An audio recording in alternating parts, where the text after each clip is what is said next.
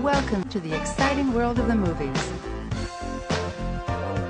Honestly, I really like Or this disc, or whatever. BB, because it's not even an MGM disc. It's a, a 20th Century Fox. It was from that time period where uh, MGM, all their home Was- video, was, oh, they was- were ha- they were having they them were hand- getting processed through Okay. Fox. So it has the old original Blu-ray, uh, Fox Blu-ray menus, the menus. I don't know. It's just a cool system. It looks cool.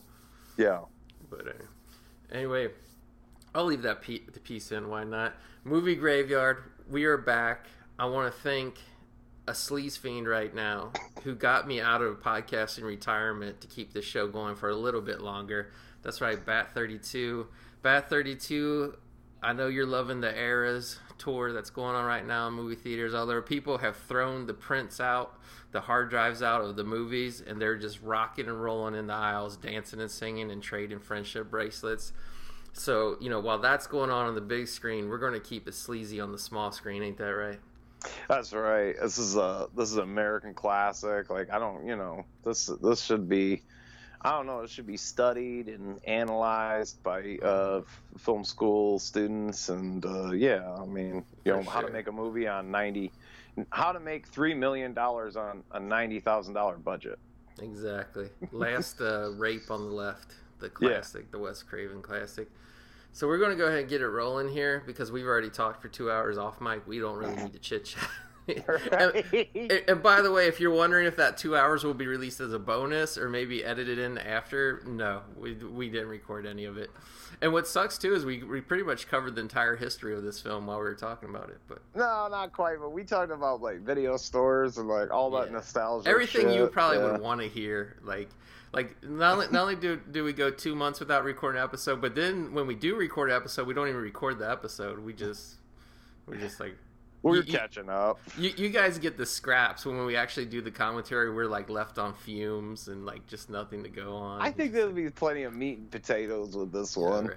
so go and get it rolling there's way there are tons of different releases of this i have the Mhm. mgm slash fox release bat has is it the arrow release you have That has two. He has the Steelbook Arrow. He has the three disc. He has the Vestron beta tape. He has uh, the first MGM release on DVD. He has the. I know you have everything, motherfucker. Yeah, Because talk got- about all the releases. oh. I, you know what? I got. Uh, I got the Turbine Blu-ray on its way oh yeah, too. the a three turbine. disc. Can't forget well, turbine. no, it's it's one Blu-ray and two DVDs, and uh, but I figured out that Mm. my uh, my laptop plays uh, PAL discs, so Of course it does. hopefully the Turbine disc is region free, like my Texas Chainsaw Massacre Turbine Two disc How, is. how, does, I- how does your laptop get it in there? Does it have that little thing that pops out and you put the disc in there? Yeah, yeah. It's Yeah. not like I. I mean, like I see a lot of these new laptops don't have disk drives or anything. yeah, I bought mine this doesn't. like old, older one, older HP. Uh, damn, I don't know what it is, but I had to buy. I, it was only like fifty bucks. I, It's I bought probably it got that used 'cause- 480p screen on it, which would like look Oh, it's awesome. nice. Yeah. Yeah, no, it's nice. It's an older. Like I won't buy a if it. I won't buy a laptop that doesn't have a disk drive or like Yeah. you know any hard drive or I don't know what the hell they're doing these days. The cloud or whatever. Yeah. The shit that Best Buy sells. Right. Chromebooks. I got a Chromebook. I bought a Chromebook by mistake, and I was like, "What the fuck is this thing?" And I, I kept it just in case because you could use it for streaming if it's I just even good did for that. porn but- though, because like, you don't like you don't really care if the virus claims your seventy-eight dollar Chromebook. Right. That's Yeah. about what I paid for that damn thing. Yeah. It's like brand new too. So. Trust me, when, when I bought mine, which was like I can't remember how much mine was, I bought a gaming laptop just because it had all these slots for extra drives and shit inside, uh, hard drives, and I was just like, do I just say fuck it and save two hundred bucks and get a Chromebook or something? But then I like the Chromebook is like. You can get the really cheap, shitty ones that have the slow ass Mhm. processor, but if you want one That's with a decent thought, I thought. processor, it's almost the cost of a regular laptop. So I said, fuck this. I'll just get a, a gaming laptop that has a good chip that's going to last, you know, a good amount of years. So Yeah. So, so we have a pause at the disclaimer at the beginning because mine has an MGM logo. Bats wasn't an MGM release, so he don't have It that doesn't logo. have anything. Yeah, we're just going straight into like the the first part of the actual movie, and it's a disclaimer. Which, by the way, this is all BS. But you know what? Uh, right. Abe Snake likes to keep it real. It says the events you're about to witness are true. Names and locations where the rapes have been happened to protect those li- those added individuals that. still. I was like, wait a minute, you have a different print? The rapes. There's 80 different print. That's what we just talked Yeah. about for two hours. But yeah, it, it, just starts out the events here, but whether this are true. Names and locations of the rapes have been changed to protect those individuals still living. So we got it paused there. I want to say one, two, three, go. When you hear you say go, because you know you know what to do. Okay, one, two, three, go. And the disclaimer is like really not even on the screen for that long. If, if that's going to be like the first thing that plays off your print, you know what I mean?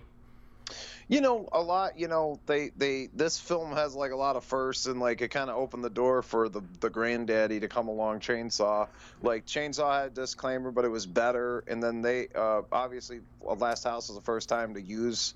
I think it's the first time to use a chainsaw in a horror movie, but you know, like Tobe Hooper was watching this, he's like, "This is brilliant, but I can do it better."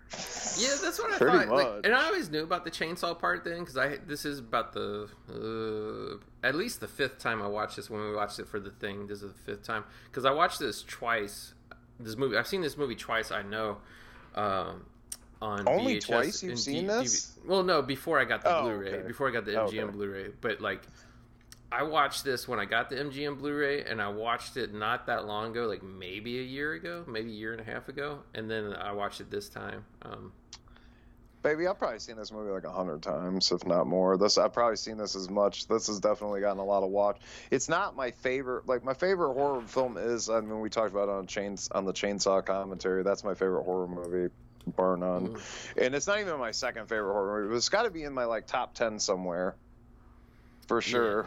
For whatever reason. I, mean, was yeah, it's not like I was never that fond of it because I just always thought of it as like a super super low budget. But like I'm not gonna lie, like especially since getting the blue, you know, and like seeing the the quality, or I guess some people would say lack thereof quality. But like to me, you know, it, it is what it is. Looks like a print. Looks, I mean, it looks like it's a blow up. We'll get into that, but yeah. it's pretty good looking and sounding on you know your HD TV or whatever. Like it's a good way to watch. It's I personally I think it's better to watch it than like a VHS or DVD.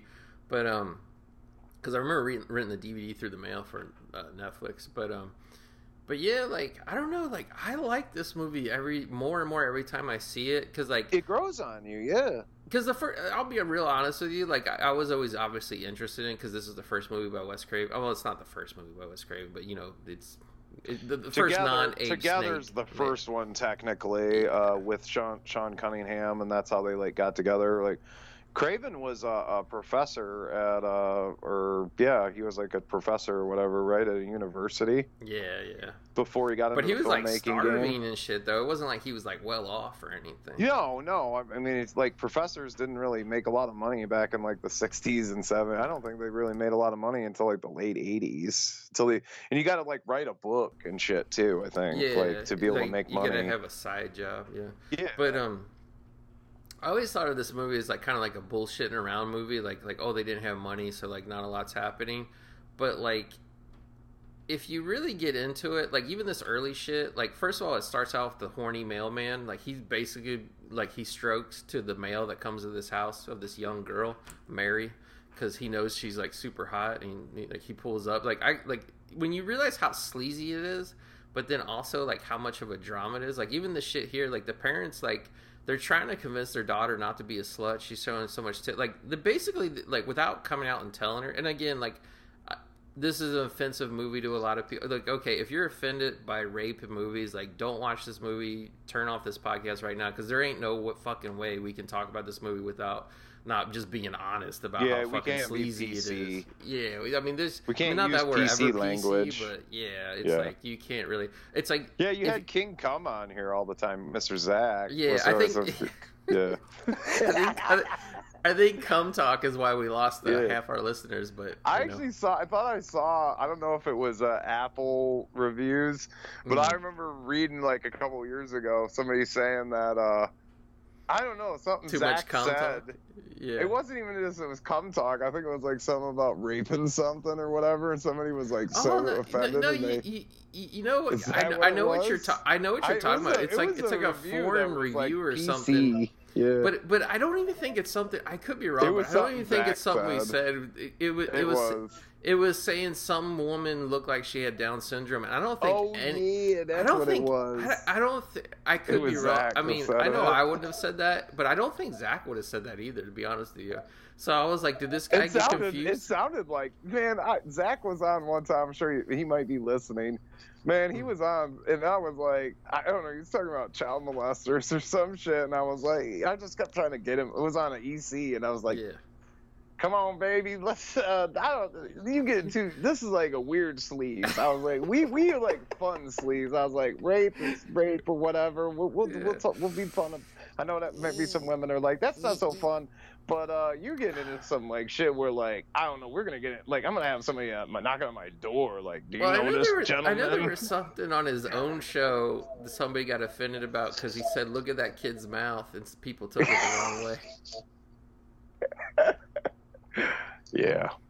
Yeah, but it, but anyway, yeah, but, but like if if you really go into this film with an open mind and you're not offended by anything that happens in a fictional movie, you're willing to watch it. You know, that opening scene where they're trying to talk to the daughter and they're like, "You can't wear that shirt to the." um the concert and all that like it's too suggestive too like the like Well, because she didn't have a bra on, and you can see the nipples, like, which be, between the lines, if you like, that's what the inter- between the lines, like the parents are basically uh, warning her that what does end up happening to them would happen to them. Like, you know what I mean? It's like an after-school special, yeah. Yeah, but I I think it's interesting in a way though that it shows that the the older generation of you know and her parents are like they're portrayed as being fairly square people, but it's like they just know the truth of what happens in the world.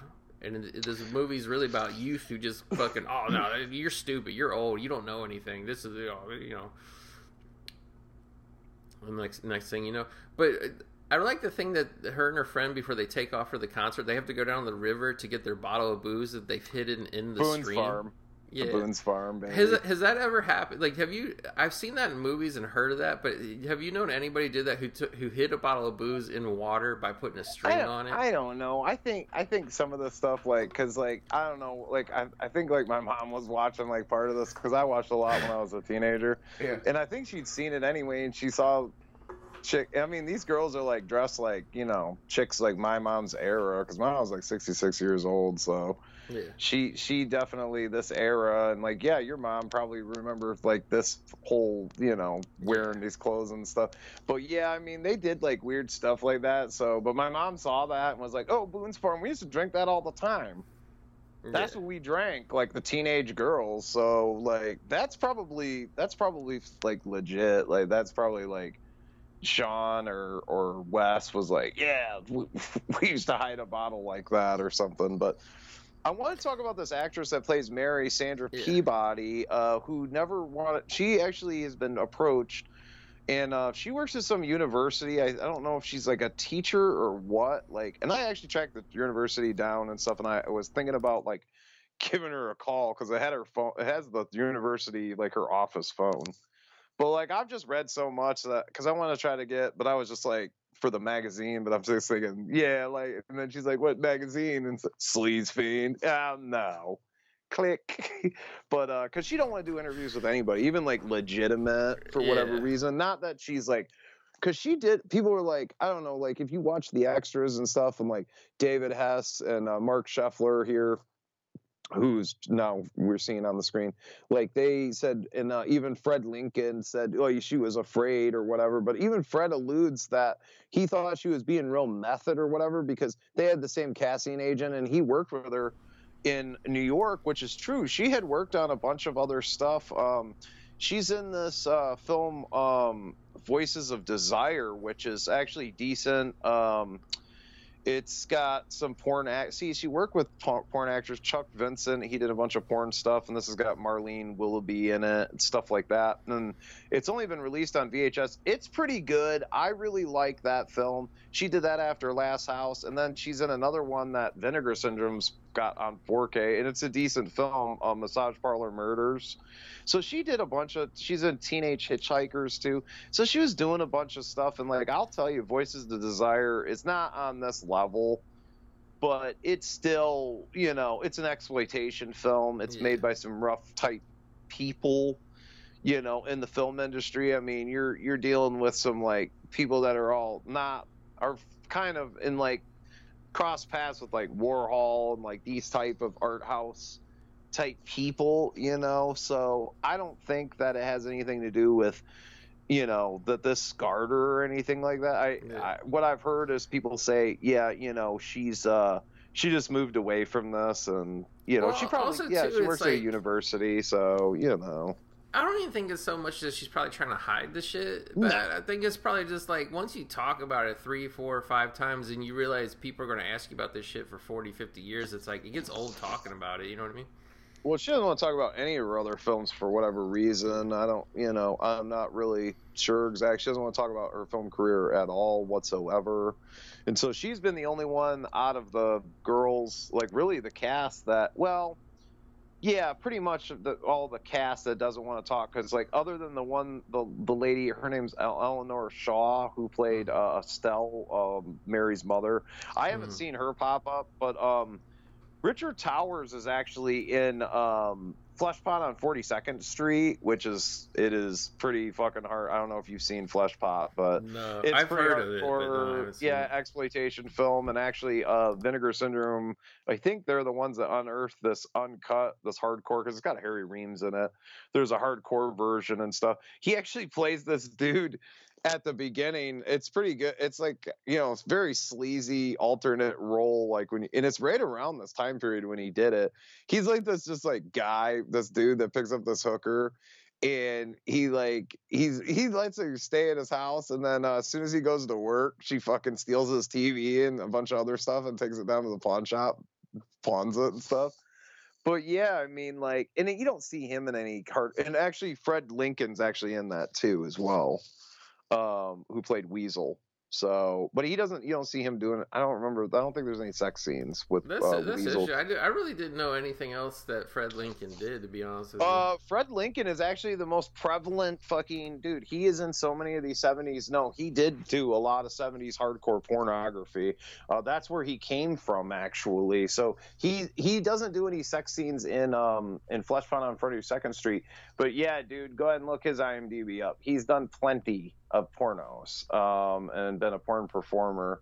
I'm surprised he was like didn't he wouldn't whip his dick out for this. Maybe they didn't want to to go Yeah. that route, even though yeah, I mean you get like see Bush and stuff in those uncut scenes or whatever. But I'm I'm, I'm surprised he he wasn't more like I'll get buck wild. Like I'm I'm used to it, you know. So yeah. um, but yeah, Fred Lincoln, um, yeah, he was a he even directed a bunch of stuff. So and you can see he's very com- That's the thing, like he looks like that actor Brendan Fehr. I don't know if you know who that guy is, Uh, but I, I I swear he looks like he could be Brendan Fehr's uh, dad. really okay. Like he looks just like the nose, the teeth, everything. Um, but anyway, yeah, he was like the most seasoned, uh, you know, film person. Like, uh, and then um, Sandra and Lucy Grantham, who played uh, Phyllis, they both had done stuff before this. They were the most. I think they were the most seasoned. I don't. I don't believe David Hess had done anything before this film. I don't think Jeramie Rain had done anything. But like, they're all. Well, real- well, David Hess was obviously a musician before this film. Yeah, and he had written music for Elvis too as well. I think he wrote uh I don't know if he wrote Blue Suede Shoes. I think I heard he wrote Blue Suede Shoes, like the music and stuff for that song. So Interesting. Yeah, Yeah, I think I, wrote a I've bunch of always heard that too, and I always wondered if it was real. yeah, no, he ha- he has a bunch of writing credits and stuff as far as just like music writing. Um, musician wise, I think this was like the soundtrack here was his first big thing, uh, doing the entire soundtrack for Last House. Like all this music you hear is his. Everything, even like the instrumental stuff. This is all on. And hon- honestly, like we'll get into it. I have some really good uh, reviews from Blu-ray.com of this movie that talk about the the music. But I'll be honest, the, the the music is uh is kind of what really like I'd say fifty percent of why I enjoy this movie. Yeah, because it's upbeat, and I always thought Yeah. it was bizarre. Um, and I remember I hung out with this buddy that we used to short shoot short films, and he always had this idea. And I don't know if I showed him this film or not. And this was way before we had seen this film. He always wanted to put like fucked up shit on in like a film, and then have it juxtaposition to like upbeat music. Yeah. And then I finally I was like, there's this film that's doing has this that you know you've been talking about for years. I was like, it's been done. Yeah. But he wanted to put way more fucked up shit. You know what I mean? Like I don't Yeah. know, w- much more hardcore shit going on and bizarre shit uh, to this, you know, upbeat music. Like I get it and stuff, but yeah, that's what makes this film a little bit weirder. Is because it's got all this like I don't know.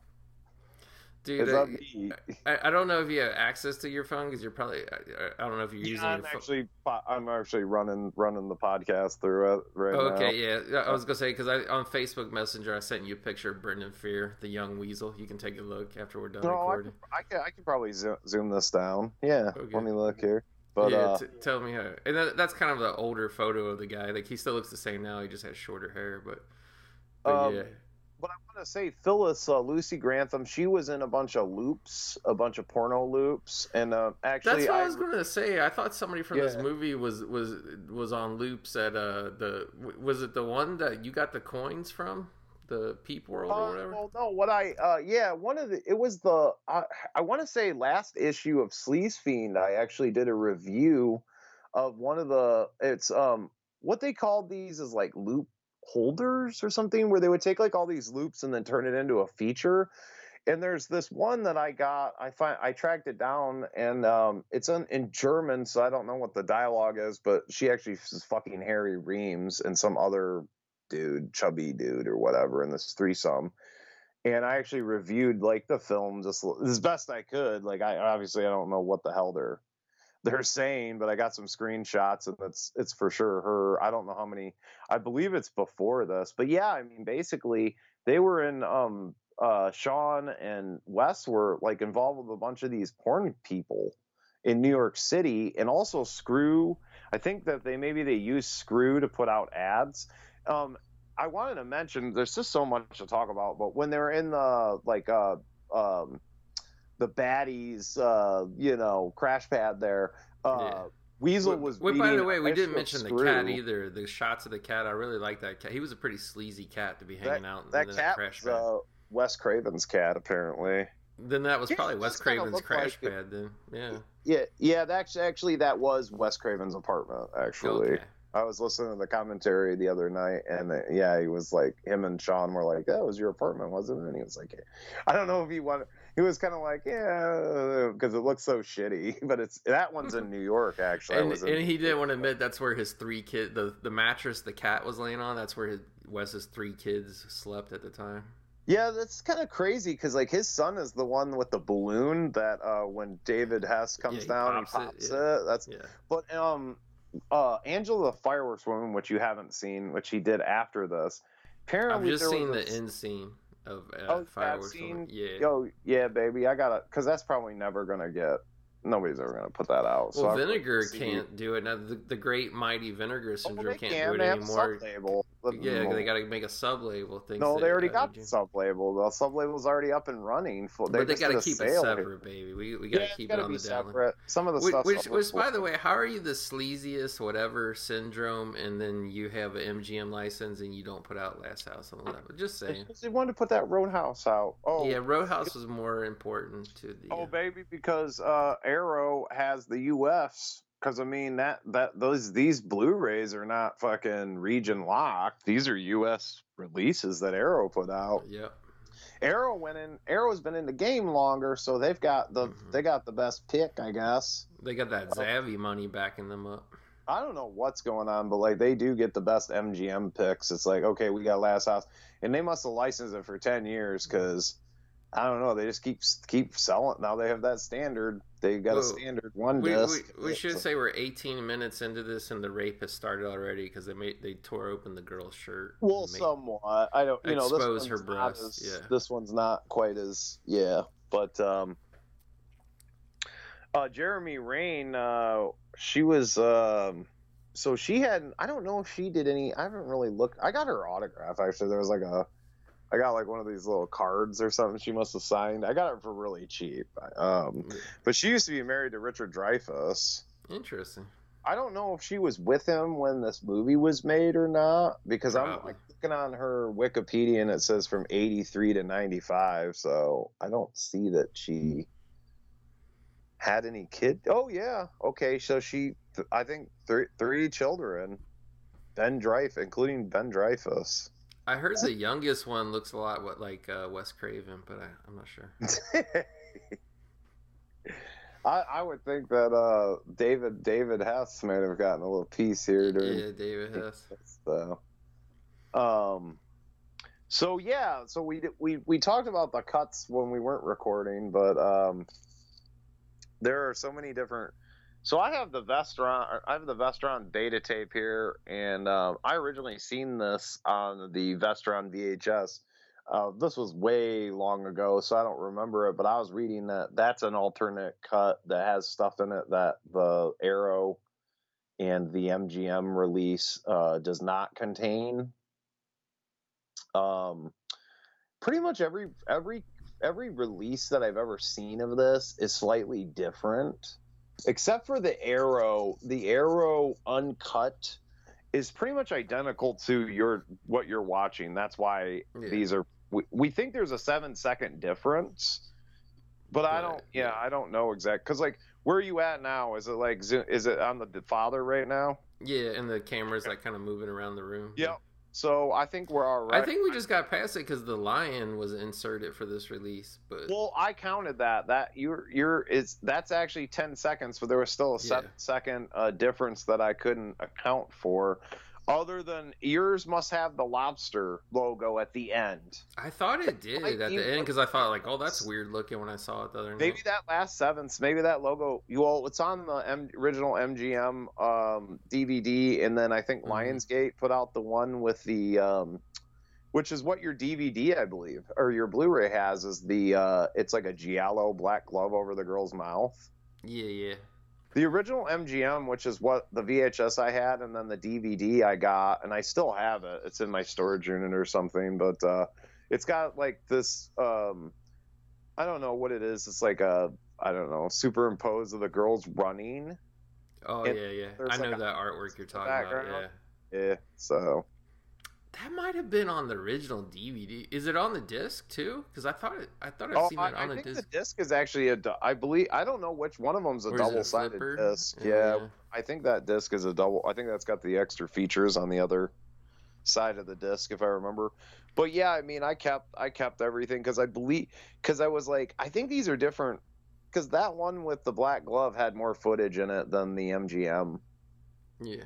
Than the MGM uh, release or whatever. So, and I'm, but I don't, like I said, I don't think that, I think that's like the definitive cut. Like, I think they reached a point where they're like, okay, this is Speak- it right here. Speaking literally of cuts, this part where Sadie's riding Hess while they're driving Yeah. with the top down, like there's a weird jump cut in here, and I was wondering if that was like, if whatever that missing, if that was just like a splice, like a piece got damaged, or if like they just had like like because it's all it's a, the scene is obviously one shot because that somebody's in the the passenger side with the camera Right, holding film. it back.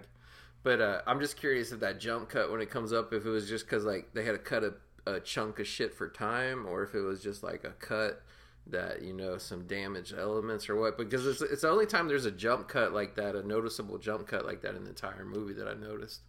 Yeah, I don't, I believe that, like, just looking at this, like, this arrow, because, well, God, arrow is just like, you know, the bee's knees of transfer, supposedly, or whatever. Heavy. They could they couldn't even like get this. I don't even think they got this right. Like, cause like I, you know, the MGM is slightly darker, and some people might be like, "Oh, that's good. I look- I like it when they." No, it's not. It's they actually go in here and they brighten up. I'll I'll get to it. There's a shot that I like irritates me that they brightened up that was shot day Was for it the night. swimming pool scene? It's when Sadie comes out of the house with a knife, and it's Yeah. was shot day for night, like they would do Yeah. back then on a low budget. And they went, well, they it, like Wes purposely darkened it because it's supposed to be Yeah. nighttime, it- but they couldn't shout, shoot it. They didn't have the lighting, so they had to shoot day for night. And they went and like brightened it, and I guess they figured, well, this is early morning, and I'm like, no, motherfuckers, this is day for night shot. Like if you listen to the commentary, I believe that Wes you know, we shot this day for night. Yeah. Criterion does that shit too, and I hate that when there's they they go like, oh, we got the best color timeless in the business, and he revises the film based on. I'm just like, if you don't have the director telling element. You, I guess Yeah. elements, but that doesn't that doesn't make sense because it's like this is shot day for night, and this is an executive filmmaker decision. There's a reason why this is darkened. You don't go Yeah. back in and brighten it. And I think your uh, release, your MGM release, left it the way it's fucking supposed to be. And and because I know you wanted to do the longer cuts and the but I was like, I just kind of want to roll off the official cut because like I was telling you, like to me, like yeah, like the footage and shit, the extra shit would have been cool if it was in the movie, but like.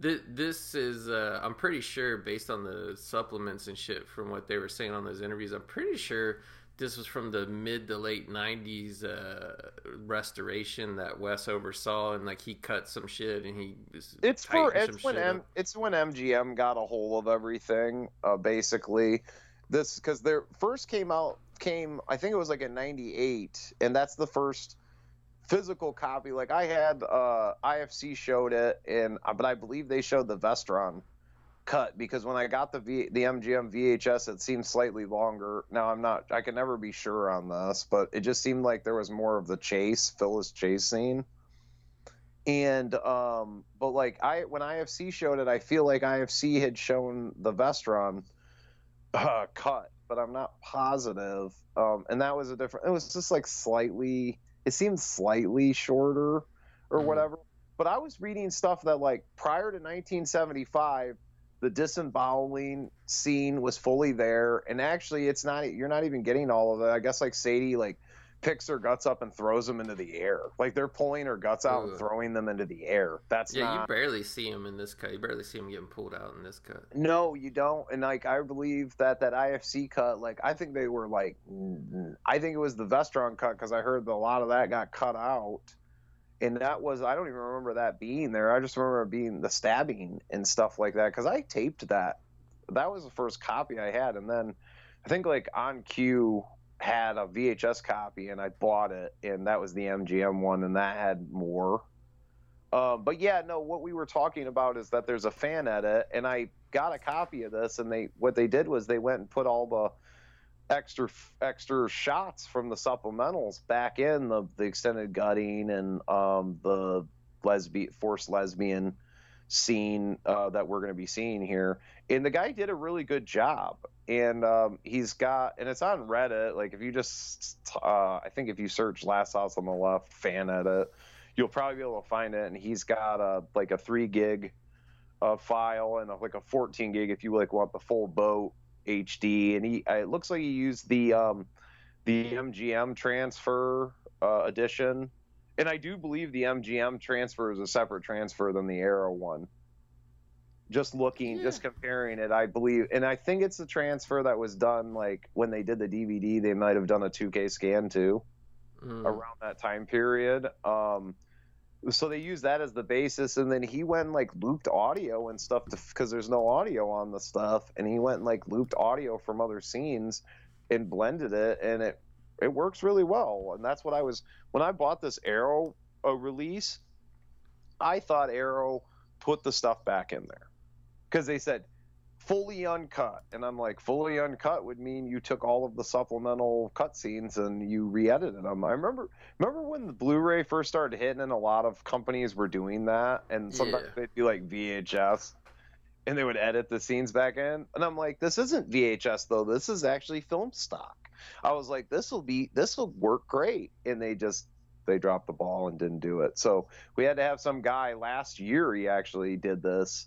He put this up around October of 2022, and it's still up. Um, this fan edit, and yeah, he went back in and like put more of the box eating scene, and where you see Bush, and yeah he did a really good job. And I'm, I sent you a copy. I urged you to watch it before. and I refused. You I, refused. ref- I put my but foot you down. will watch it at some point, right? Oh yeah, like I want. I mean, I want to have it, you know, just as an oddity, whatever.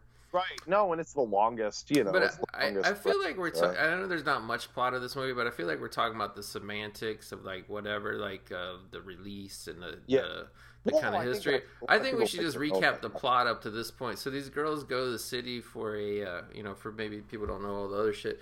They go to the city, to go to a rest, uh, uh, concert, but they, Bloodlust. y- y- bloodlust. They're going to see bloodlust, but they want to buy some weed, so that's when they meet Weasel, and Weasel leads them up to the apartment where they get captured, and pretty much like They get raped. then. Oh yeah, a lot of people like when I heard him talk about the the horror of this movie, people were scared that, that Krug and his gang, like they were basically just doing it to these girls just because they could. There really was no Yeah. like financial motivation or anything to this, and like.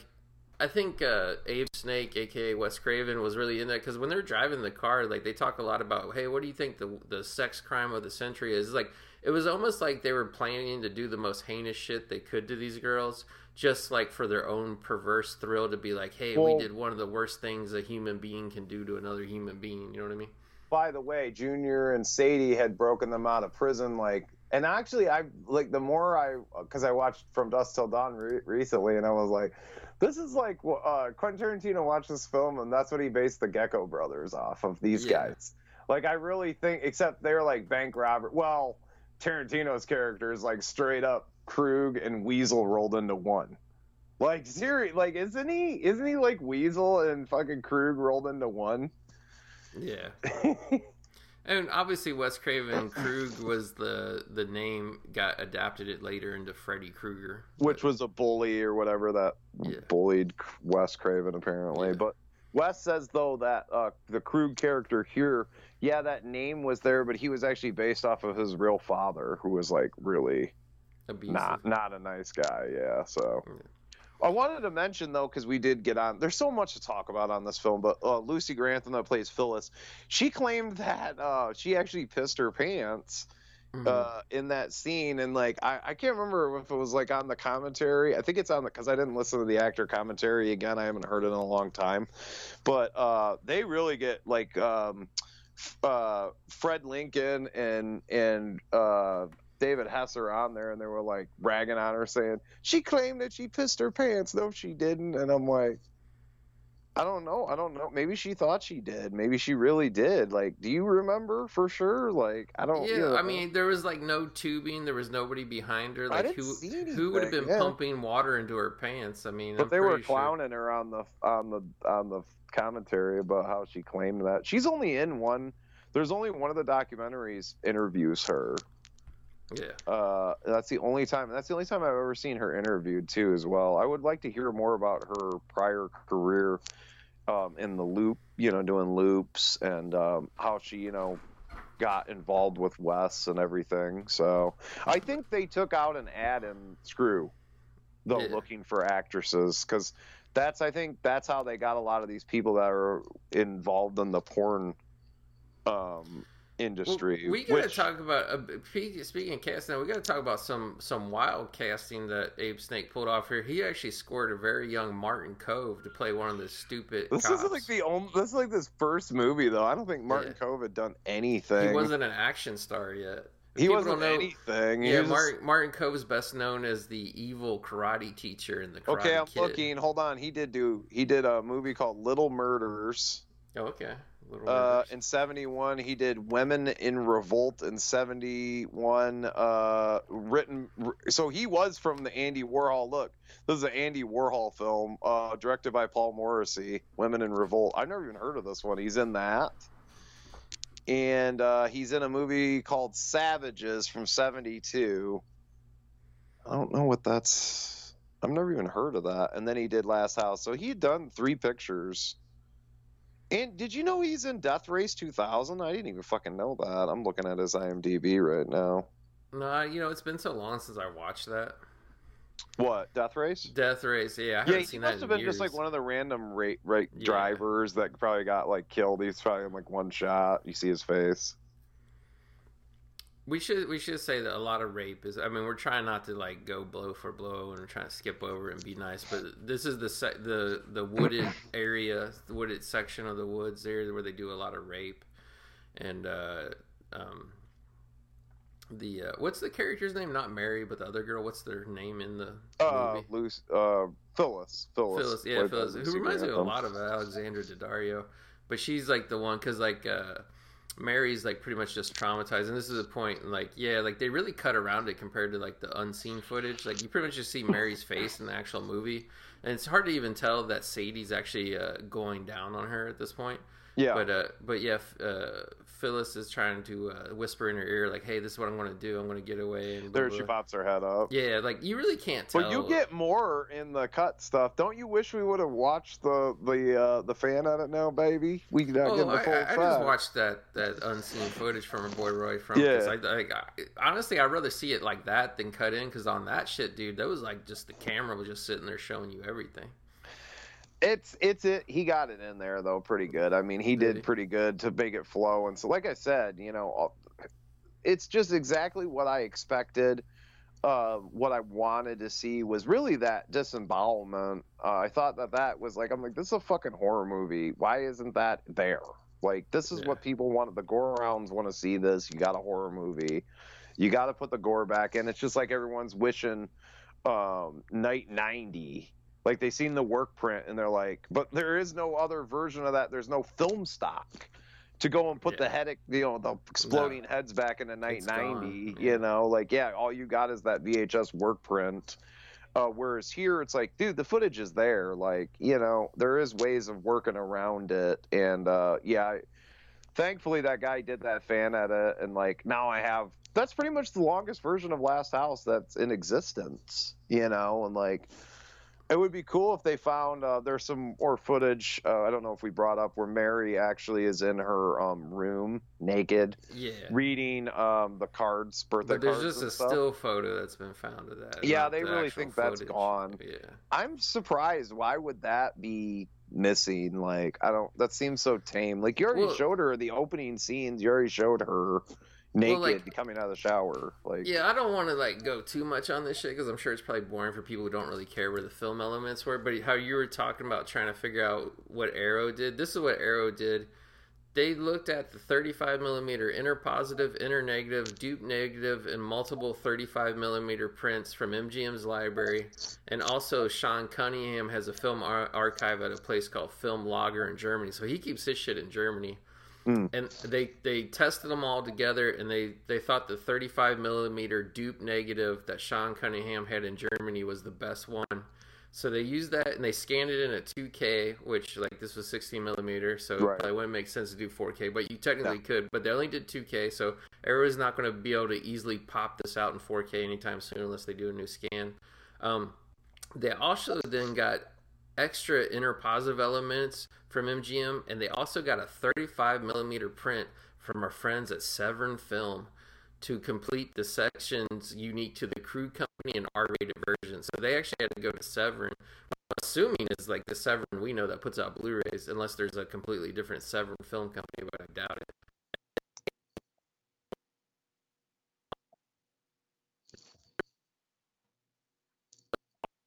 All the prints to get that three different cuts that you got on the uh, the arrow bat. It's actually just two two cuts on here, but yeah, I'd heard about this restoration. Like, um, like they looked at so many, and I, it doesn't surprise me that most of the prints look like shit. And to be honest with you, this print looks like shit. Like, I don't, you know, it's Because they're all it's- blow ups. I mean, even even Yeah. even the one I got, the MG. I mean, it looks fine on the 1080p TV. That's what we're saying. I watched it on 1080p and also on the 4K. It looked the roughest on my 4K OLED. I mean, it's a 65 inch screen. I'm sitting like eight feet away. It's gonna look, you know, if it's a great looking movie, it's gonna look great on that setup. If it's if it's a movie like this, it's gonna look bad. You know what I mean?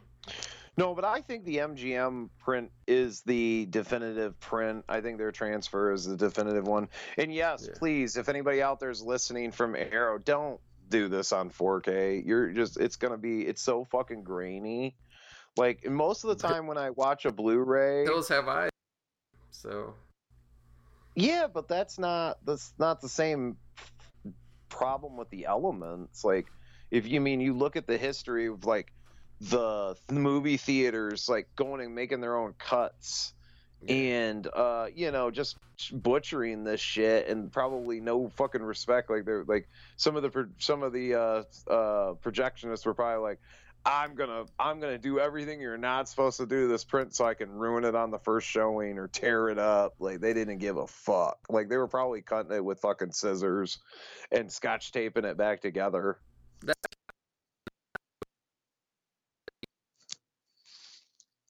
I used to go to. Uh, I didn't go see this movie, so I didn't have it affect me. But uh, the they got the print from the film company. I think it was called like the End of the World. It had Peter Sarsgaard and Molly Parker, I think, wasn't it? And it's it's just about a rich guy that hires a hooker for a week, and like it's basically a bunch of scenes of them like um, having sex and talking. And I think there's like a part where she put a lollipop in her pussy, and like the theater was like, we can't show this our customer. so they went in. They cut it out. A local film critic who had heard about the movie saw it's like, hey, that wasn't there. He told on them. He told he told the studio, and like they got in big trouble for that shit. That was like Yeah. late '90s, early 2000s, I think. Well, if you know, if you look at the history on this film to begin with, it was the R rating was illegitimate anyway because Wes claimed that he'd submitted in the MPAA and they kept giving him an X even though he kept making cuts. And then after he just got frustrated, he put all the footage back in. And um, somebody that was working in their building in film already had the R rating splice. He's just spliced into the film.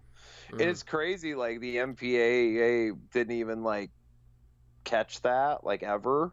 Cause they, cause I mean, how long has this been being put out with an R rating on it? Like, you know.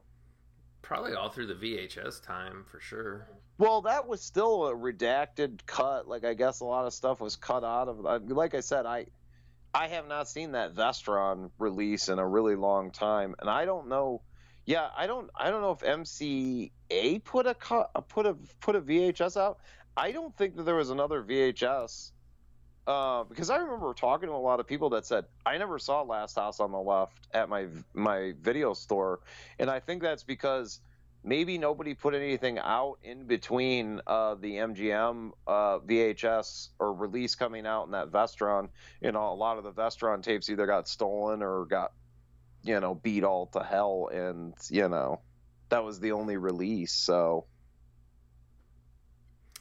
Are you ready to hear some of the reviews from Blu-ray.com of this film? from where? Blu-ray.com.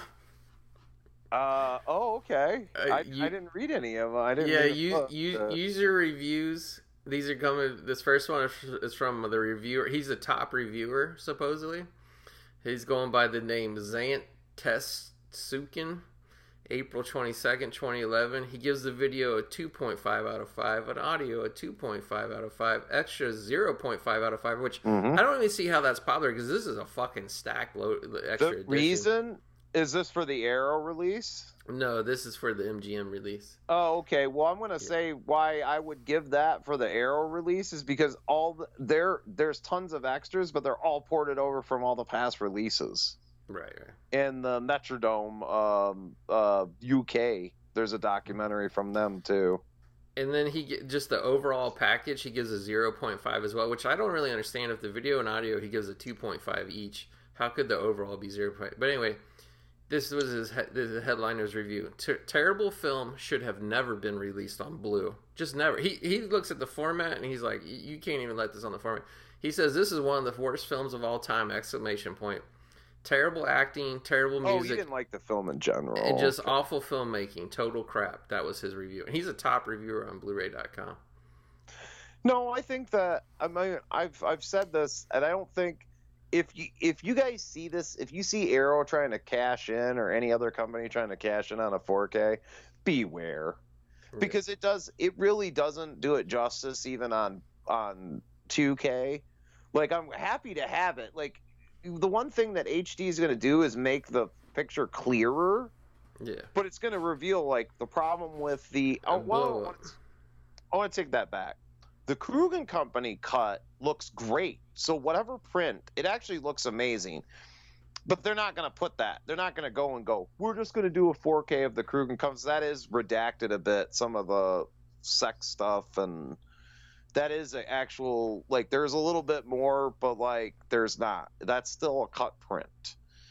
This is more. This is the the cut. The print that's the most uncut is the roughest. I mean, it's like I don't know. You'd like. I think you'd like the Arrow one go because you love grain so much. Like, dude, this is like this looks like Oh, there's the, a bunch the of. MGM's super grainy too. It looks like me somebody salted the fucking film print.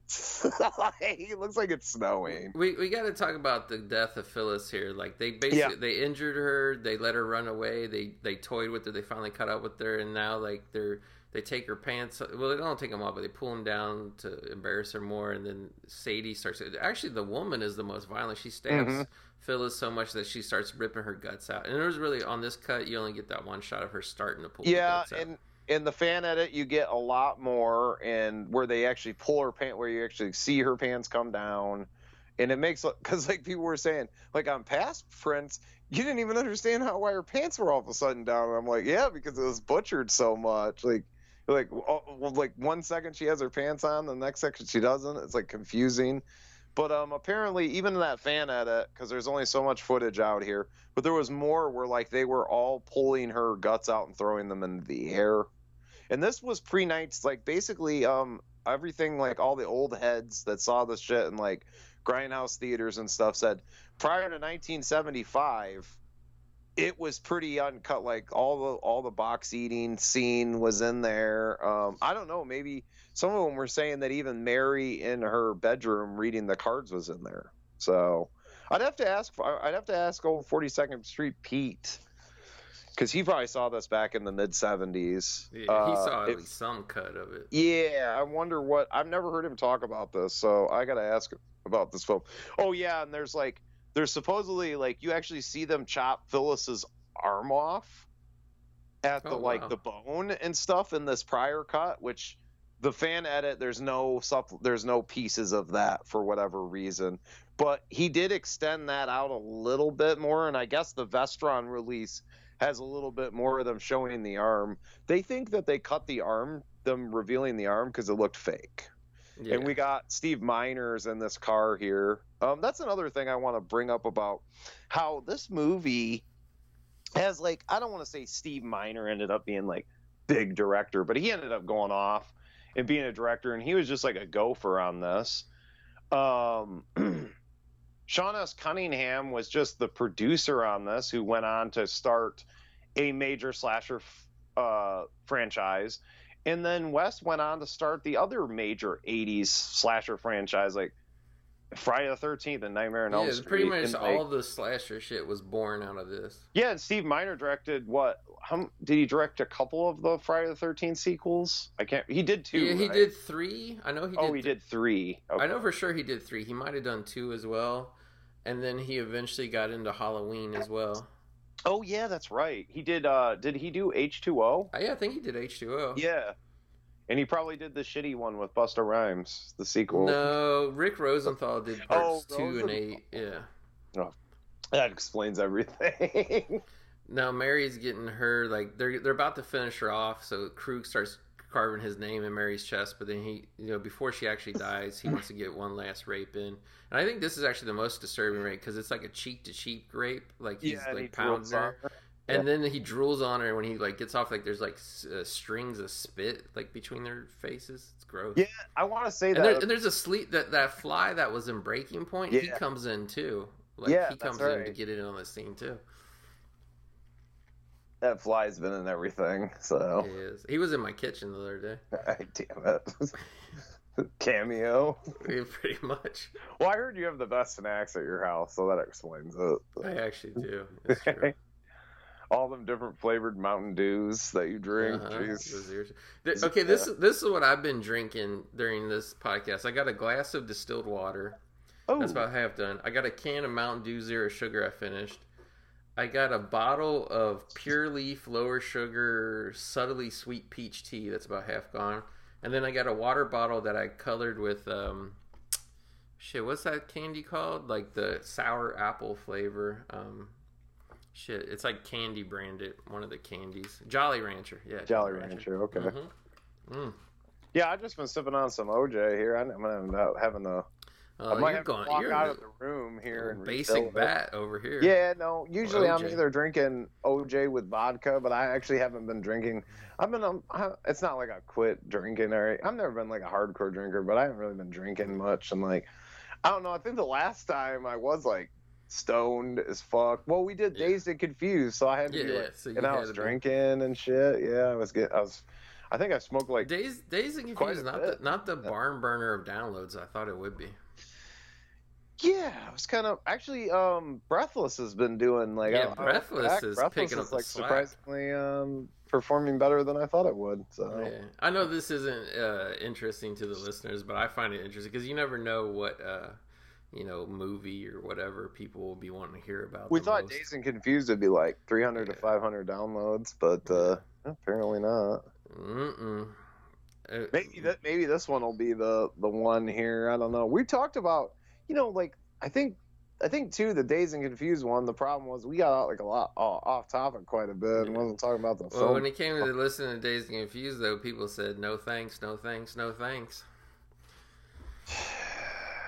you, you'd th- you'd think that like you know that one. I still hear people talking about it. So Now this is a part where they have Mary go into the pond and they're gonna shoot her in the back of the head, but like Krug like misses. He like hits her in the shoulder instead, and she like swims.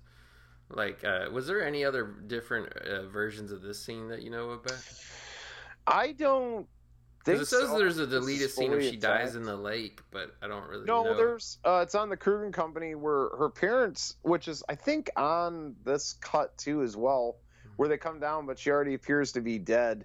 It's weird though. Even the extended, which I believe was on that Vestron one, had some of that maybe in there. I don't know because I've seen portions.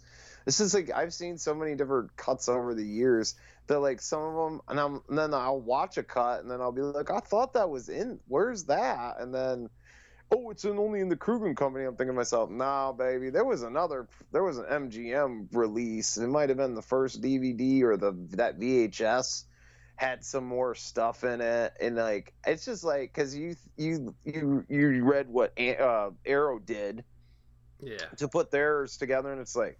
Well, how many prints? You know, how many different like what did what was MGM doing in the early days? Like, which prints were obviously they weren't getting that German print they weren't going all the way to that, you know, that extent. So they must have got some like print or two prints they had or something. I don't know, but uh, Yeah. but yeah, I thought that scene was weird though, and it's not in this, so we're not gonna see it in here. It's in the Krug and Company, but yeah, they go down there. Well, we'll see a little. I think we see a little bit of it, but they, they go down there and they talk to her, and she tells them what happened, and then like his wife is like, "What can we do?" And he's like, "He's a fucking doctor too." And it's- it's like she's still breathing, dude. Like any doc, any doctor worth his salt would be like, trying to resuscitate. "Let's get her." everything. Yeah, let's do this. Like I've seen people. I'm like, that motherfucker shot so full of holes. Like, and you trying to give him CPR? Like they Yeah. dead, but like he was like literally like, "There's nothing we can do for her." Yeah, Like, he's like, leave her in the basement. Let's go He's get like, our well, I'm not really a doctor. I just play one on TV, or I'm a de- I'm actually a dentist. No, you know, a lot of people say there's a lot of comedy, and I'll read another review here that talks about the comedy, but I don't think there's a lot of comedy with Krug and company the way people claim. I don't. I think well, at that's the beginning, the, the beginning when they're in the apartment at the crash pad, there is a bunch of comedy stuff. I will say.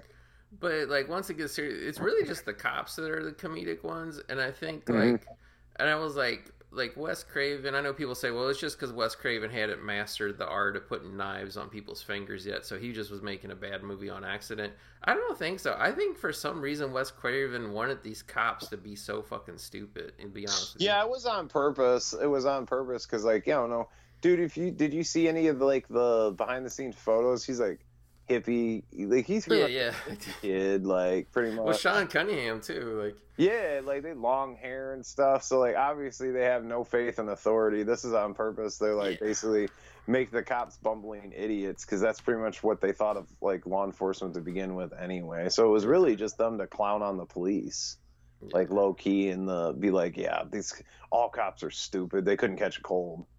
Pretty much, yeah. So basically, around this time of the movie, they're going to um, leave Mary for dead in the pond, not realizing she's still alive. And then because their cars broke down, they're going to go to Mary's house where her parents are, and uh, they're going to be like, "Oh, can we stay here for the night?" And like, yeah, Mary's mom is going to let them in. So like, that's kind of what the next part. So.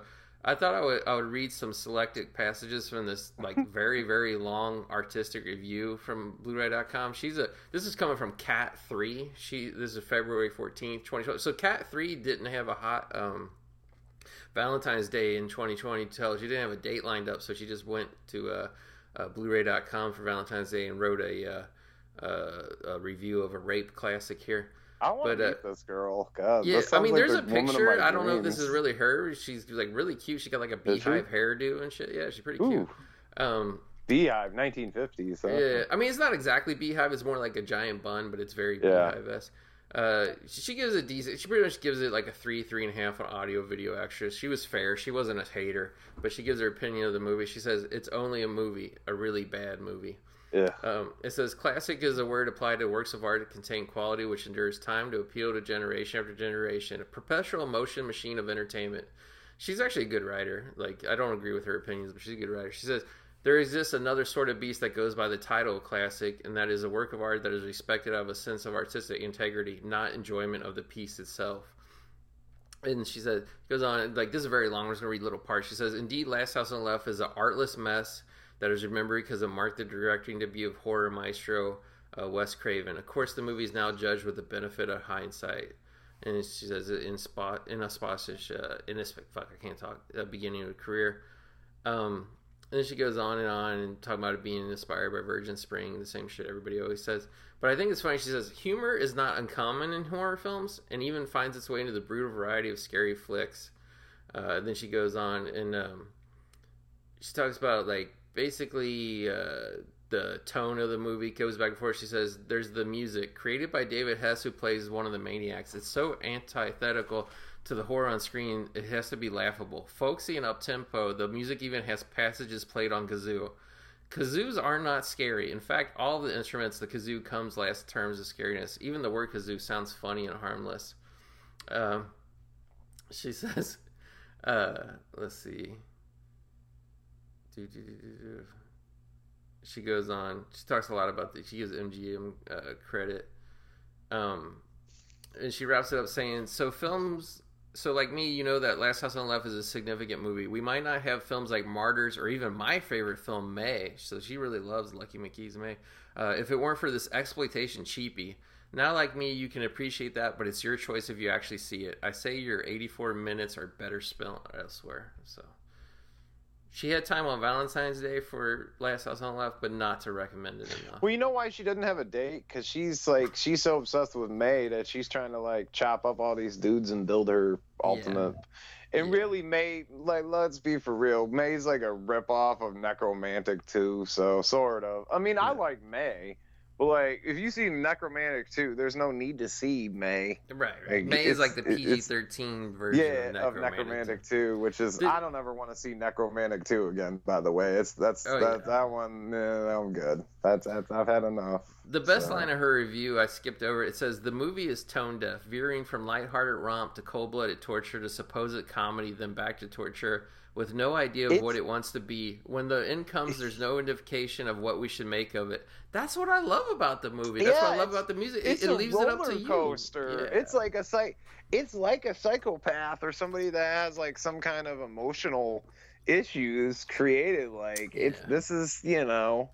There's there's definitely yeah. This isn't like basically yeah. You don't have things that I was like uh, that I've noticed is this shot in that guerrilla style where there's like no coverage. It's just like one shot. Like Yeah. the whole thing is in one static. I don't want to say static. A lot of it's handheld, so it doesn't feel like it's static. Like um, right.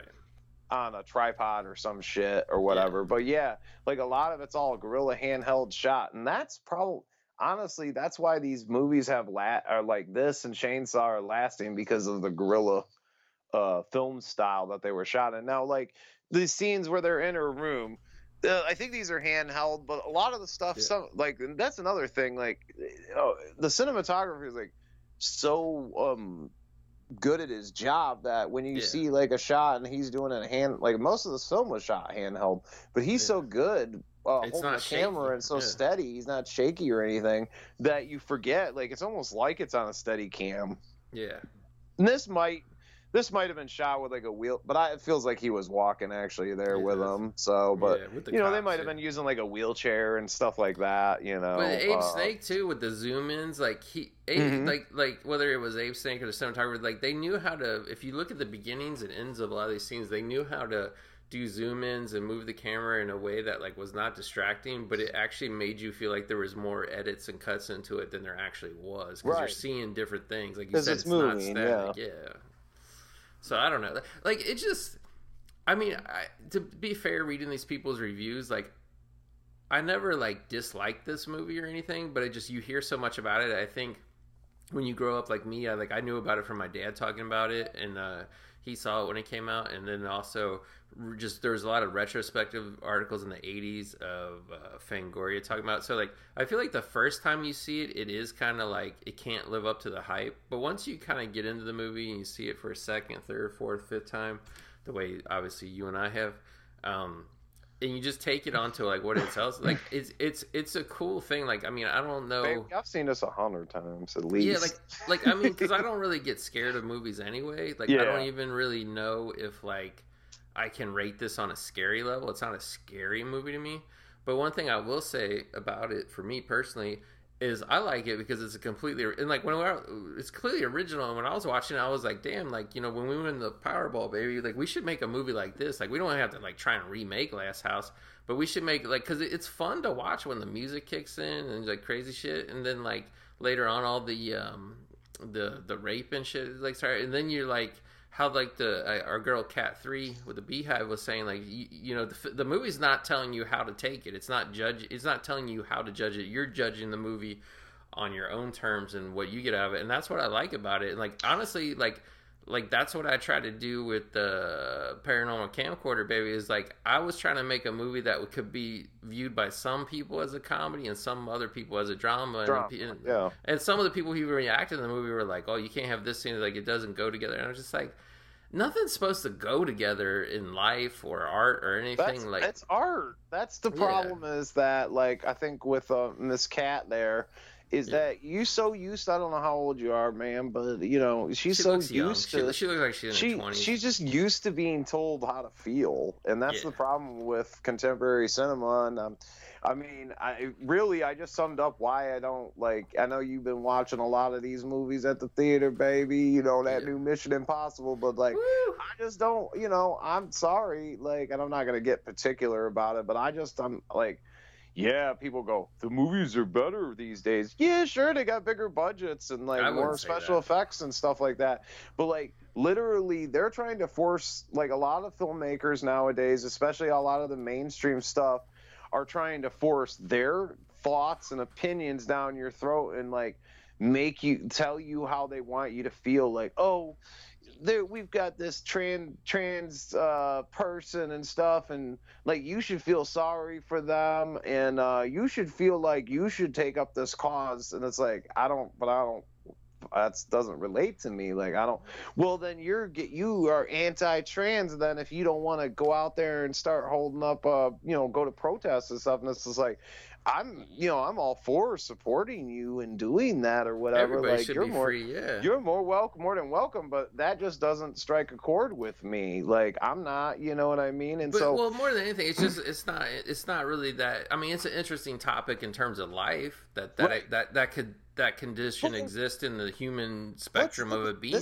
But it's it's it's it's not really that interesting to watch in a fucking multiplex big this, screen well, theater. this also isn't like we've seen these types of characters in films in the seven. Like, dude, what was Dog Day Afternoon about? Dude was trying to get Yeah. what, like he his, needed a sex change be- change. because.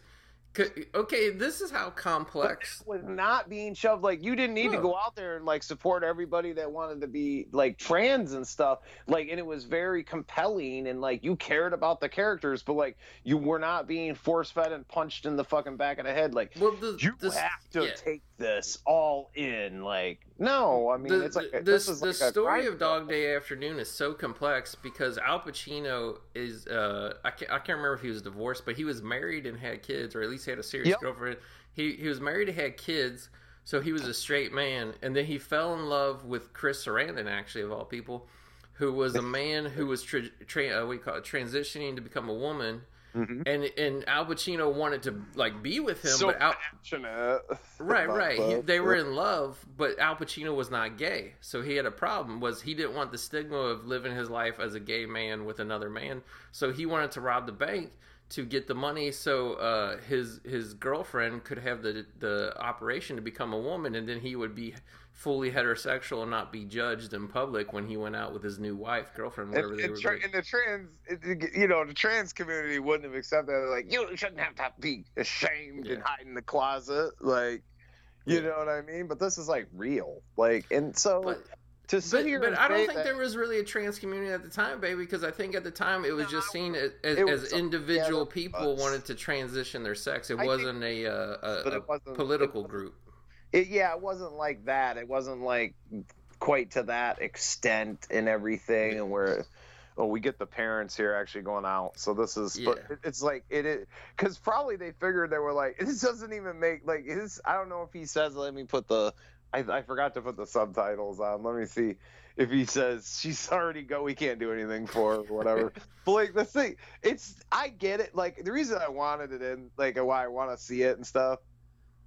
Okay, so she says some dialogue, so they cut the dialogue out because yeah, and it, he does say it. She's dead. Like there's nothing. Yeah, the doctor do, proclaims like- his uh, his daughter dead, and then the mom says like, "Oh, baby," you know, he he, he can tell, or she can tell that that the daughter's alive. yeah, she's still moving around. He just like fuck her, like we. But no, anyway, like like I don't know. These motherfuckers like just don't. People don't know film history because like this shit. And then we have like a commit. We have like a person. Actually, John Waters said that Divine like. He was just like a drag queen or whatever, and like he actually like would be himself, like, but sometimes he liked to like cross dress. when he wasn't in character. Yeah, Right, yeah, like he liked to play this character and stuff, like uh, like somebody that wants to play a clown on the weekends. Like he wanted to play this this cross, you know, char- character he cross dressed. I, I mean, my my thing is like how you say they want to shove it down your throat and get you to accept it. Is I think we've all accepted it. I think it's been Right, accepted yeah, for a long time. Yeah, I it's not a I'm problem. Already, I'm already, I've you know, I don't have a problem with the cross dressing community, like people No. that want to cross dress and stuff. Like They're not hurting us. Like we- Yeah, like yeah, and I mean, you know, like what I if I wish you know Divine was still here. I mean, yeah, I would hang out with this dude. Yeah. Like I don't full If, dress. if Divine was still out. here, he'd probably be like one of the most hated people because he wouldn't be taking like the mainstream We- stance on everything. we'd have RuPaul. We'd have Divine. Yeah. Like they would have been like, we don't need you, RuPaul. Divine's already here. Like he was gonna be on um, Married with Children. He's Oh, a, really? Wow. like a neighbor. Yeah, he died uh, Right before before. they filmed the pilot. He died like the night before. Had a heart attack in his sleep. So Dang. he was gonna be on. He was gonna be a regular. He's gonna be like one of the neighbors. I don't know if he's gonna be. I bet. I imagine he was would have been in full drag. like, Oh, I'm sure. Yeah. But um, no, you know, Divine I think was getting like mainstream attention and stuff, and like he was for he did hang out with like um gay community and stuff. Like he did hang. I don't know if he was gay or not. I'm not really like I don't. John Yeah, I don't know. knows most about him because he spent so much time with him and stuff.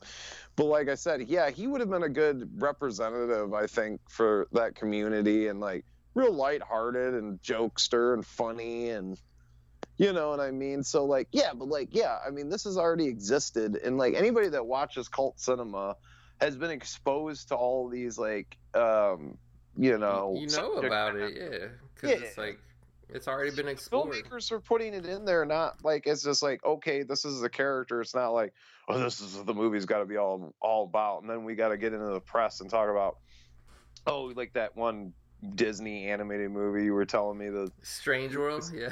yeah the dude was saying like basically that you just don't like the community like you're Yeah.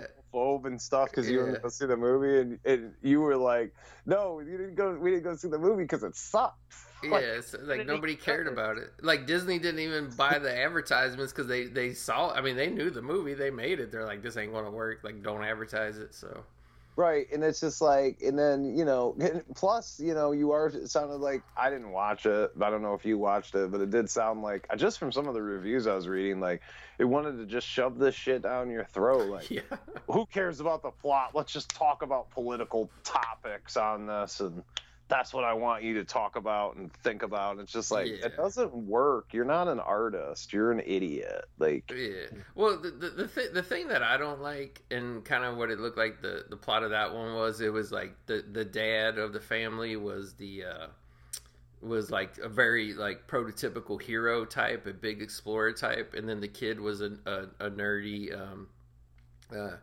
I don't know what you. I don't know how you categorize a, a man who dates a trans person. So I don't. I don't know if that makes you gay or like. I, I don't. I don't know the situation of that movie, but it was like one of those things where like the dad was like the big hero and shit and like they were always like uh, basically shaming him calling him a dummy and then like this big adventure they go on in this alien world it's up to like the young next generation of the alternative lifestyle people to show the true way of how to and i'm just like that, that's not the way the world works. No. like, like the people who know what they're talking about and they're they're they're experts in their field like they, they run shit. Like you don't you don't wait for a 15 year old kid to show up and give you a lecture and tell you how to do everything you know what i mean yeah, that's that's cause kind of what I'm like been getting at is I like I think that's the problem, and I think that's the problem. Get back to Kat and her little review. I just think that you're living in this this reality where you're told how to feel, and that's why you yeah. couldn't handle this film.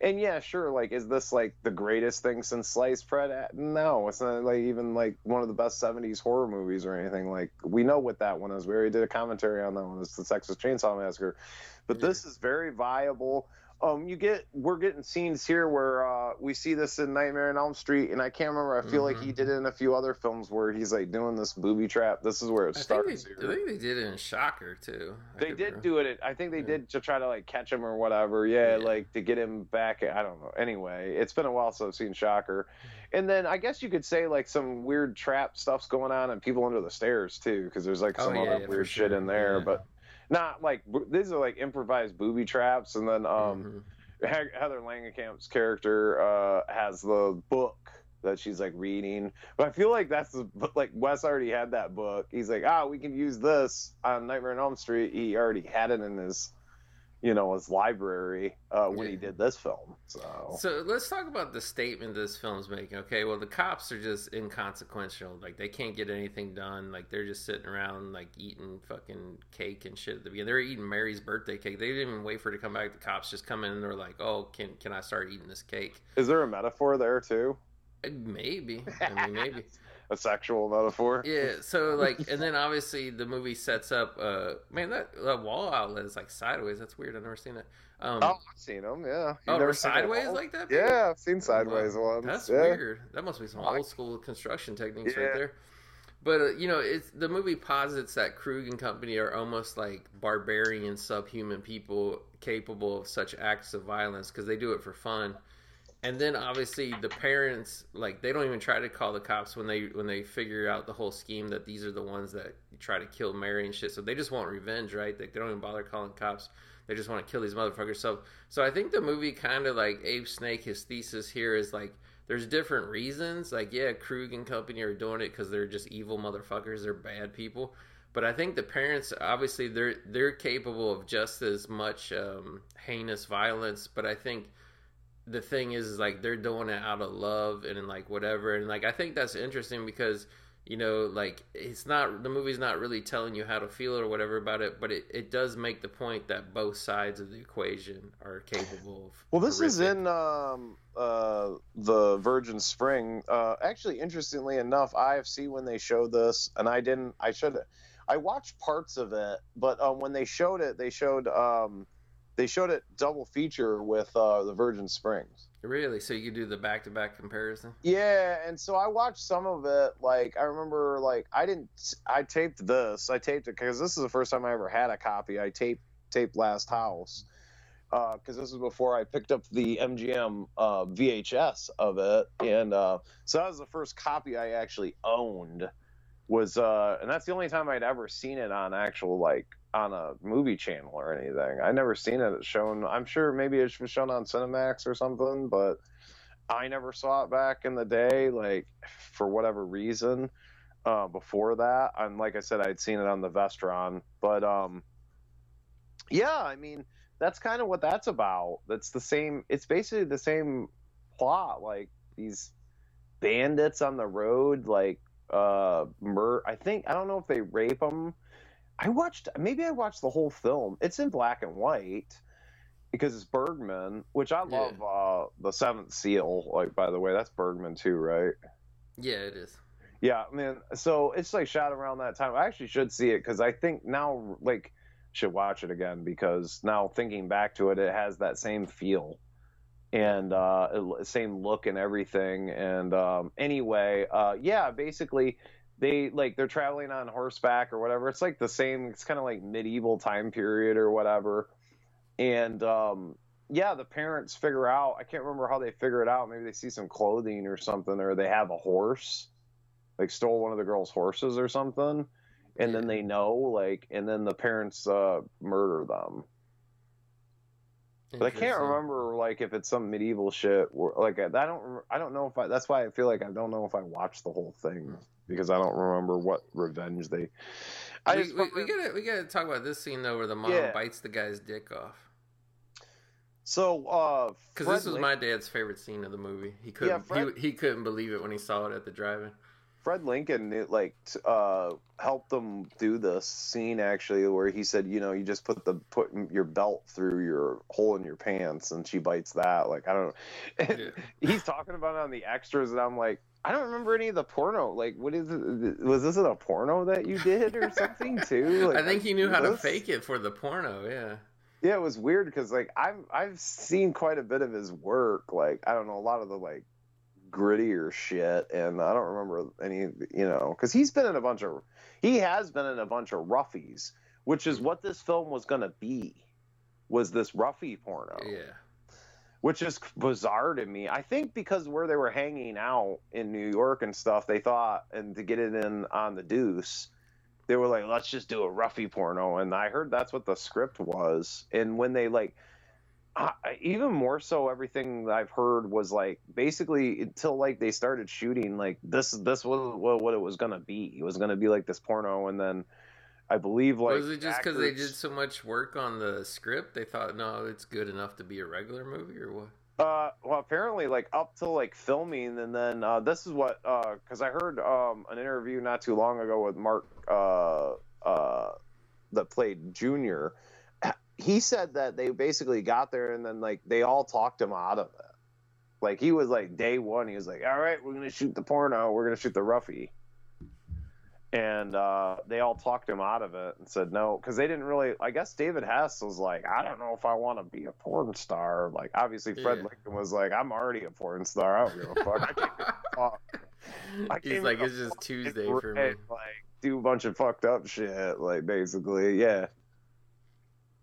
But um, Wes Wes uh Wes ended up doing a roughie. It was Angela the Fireworks Woman. So Yeah, he graduated to the roughy. yeah, that was the next film that he did. That he wouldn't put his name on, but the re- the rape, like you were talking to me and saying that like the rape, you didn't think the rapes were that like hardcore or whatever. Like, um, and I'll agree. I think like the piss your pants stuff is Yeah. pretty edgy, but like yeah, the I idea mean, rapes or nothing like I spit on your grave. no, or- like I mean, I uh, mean, like I think it's fine. Like I wasn't complaining, like oh, it should be rougher, it should be this or that. Like I wasn't complaining that way. I was just saying like people like act like this movie's unwatchable because of that. You know what I mean? And I'm Right. just I'm just kind of like it's part of the story. Like it drives the story. Like it's not like there's this whole other story going on, and then, and then they just throw in a rape just to have a sensational scene. Like the whole movie's based around it, and it's Right. like and you're leading know. up to it, sex crime of the century. yeah, know. yeah. I mean, I just, I kind of feel like it's justified from a dramatic standpoint, you know. And people that are like, "Well, you shouldn't put this in a movie. You should put that." There's just no need for it because I can sit down and watch comedies and westerns, and they don't need all that stuff. And I'm like, well, that's cool, but like, not everybody wants to sit down and make the same movie that you want to fucking watch. You know what I mean? Right.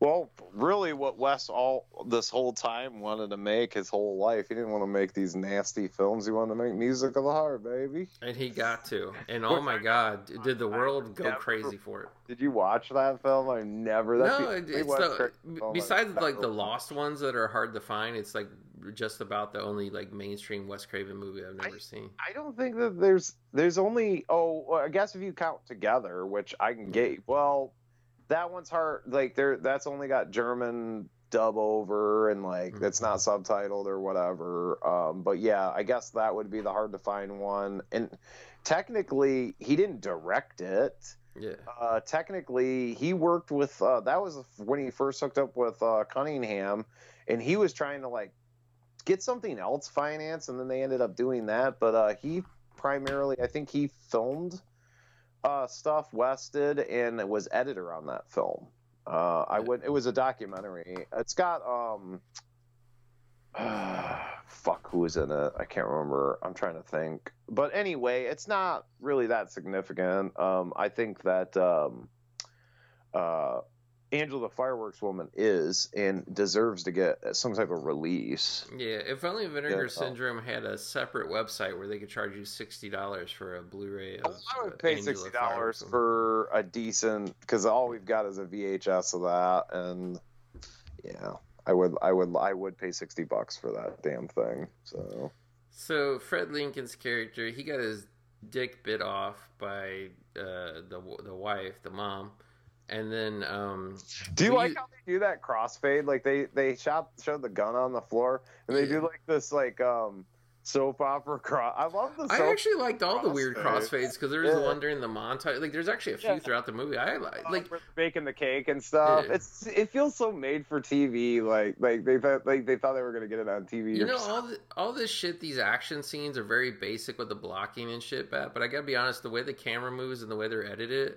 like I don't know if like things are kind of put together with this climax scene uh, for budget reasons, or they didn't know what they're doing. and They had to try to fix it in editing or what. But like I really Yeah. like this style. Like I that's what I was saying. Like it'd be fun to make a movie like this and, and like not copy like Wes's style on it, but just Right. to to not be afraid to take an unorthodox style. Because I gotta say, like as much as I like the horror genre and shit, like I don't like watching new ones because they're all the same. They got the same droning fucking music and gray ass cinematography. Like I like shit like this that feels like more like a singular, unique vision of a movie. I'm you know? not watching this, and like, I guess it, I think what the problem with this film is, I guess it's not that bright as I remembered because I hadn't watched this uh, print in a while.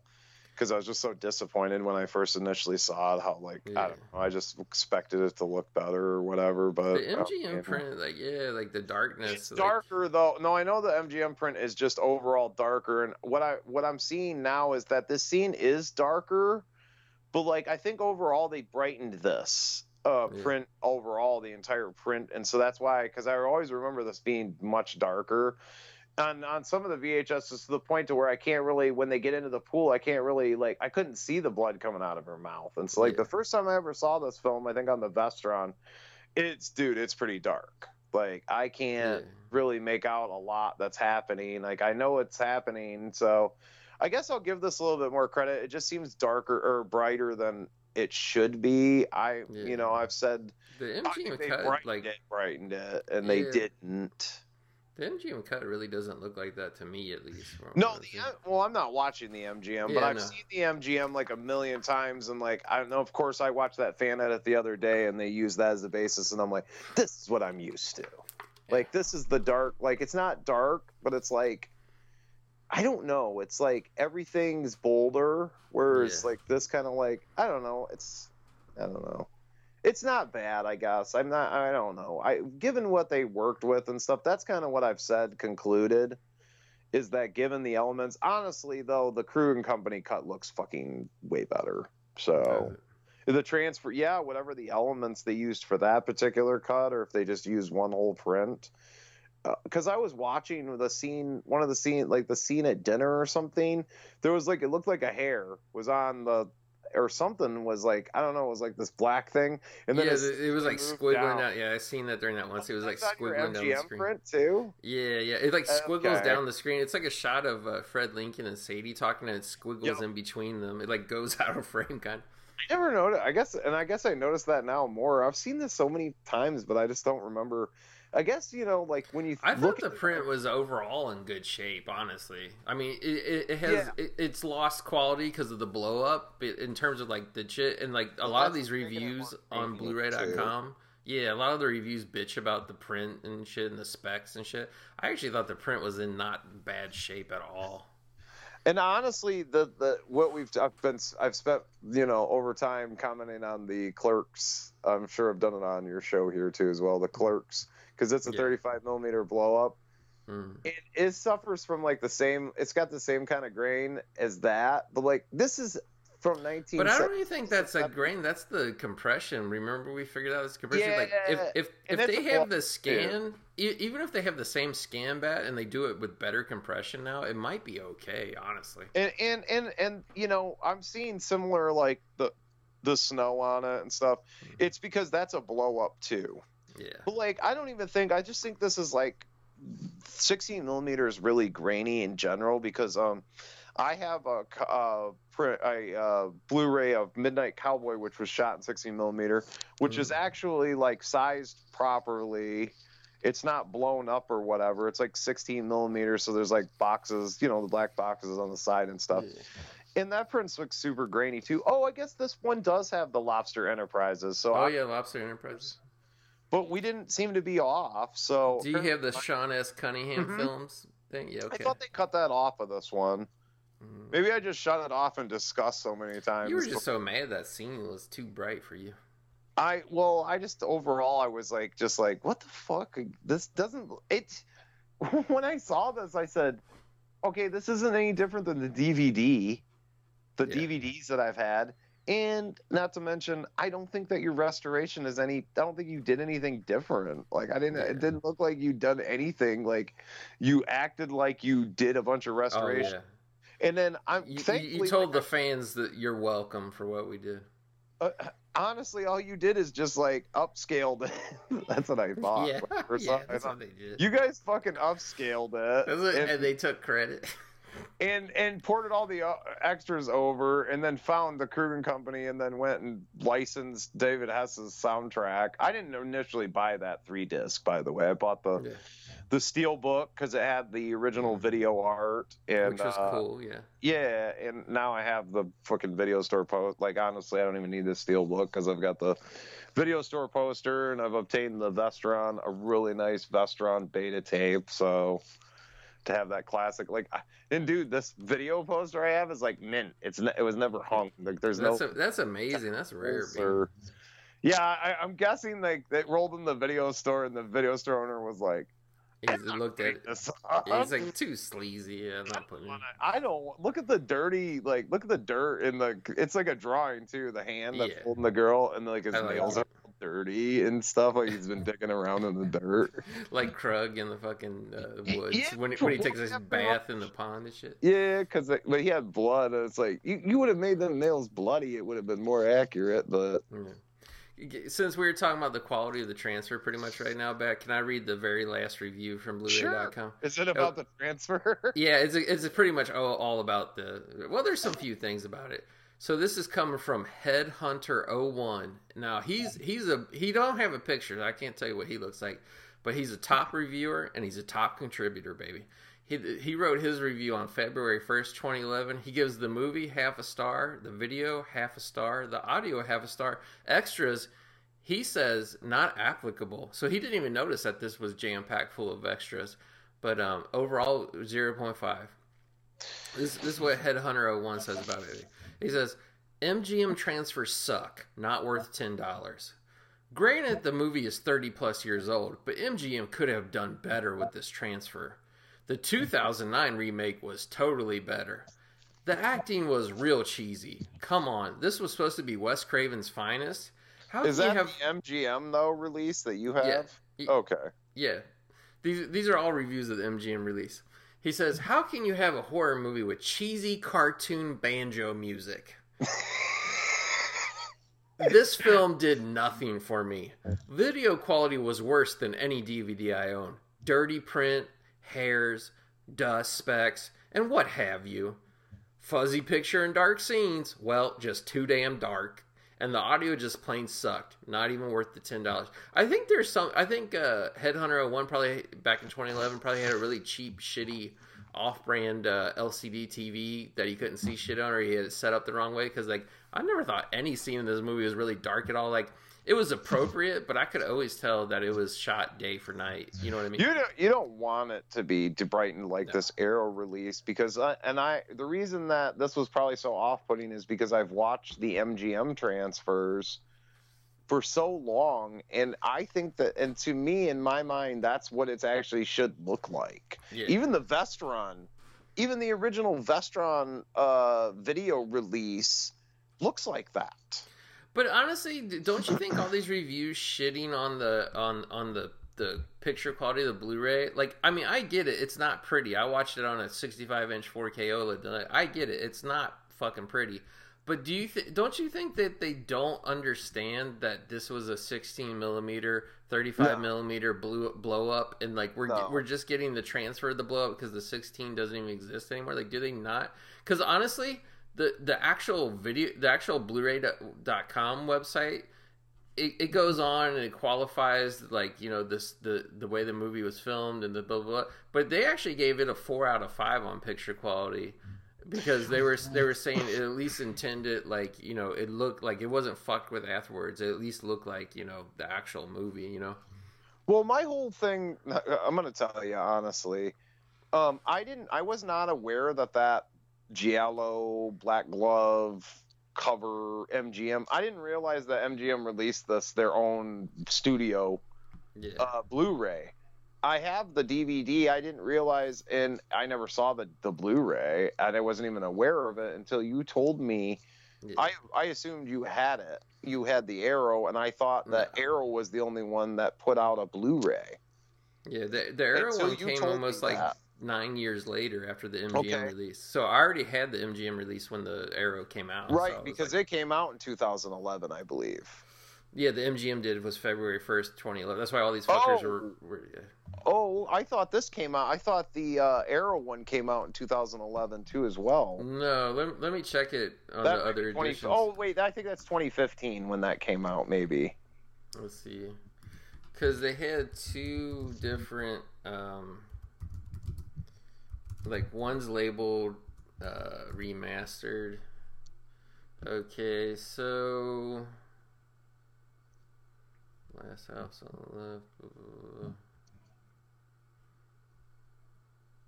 Yeah, I mean, all the reviews are saying that the Arrow was released on August eighteenth, twenty twenty. Mm, no, that's not. That's actually not accurate because I think that's the Well, uh, single disc. The, I'm, the, look, the- I'm looking at the, the U.S. release. I don't know if they did it overseas. I mean, I could Well, I know for a fact that it didn't come out in 2020 because I remember that box set came out. It was like, I wanted it, but I was like, no, I've I've kind of gotten away from collecting physical media and like no.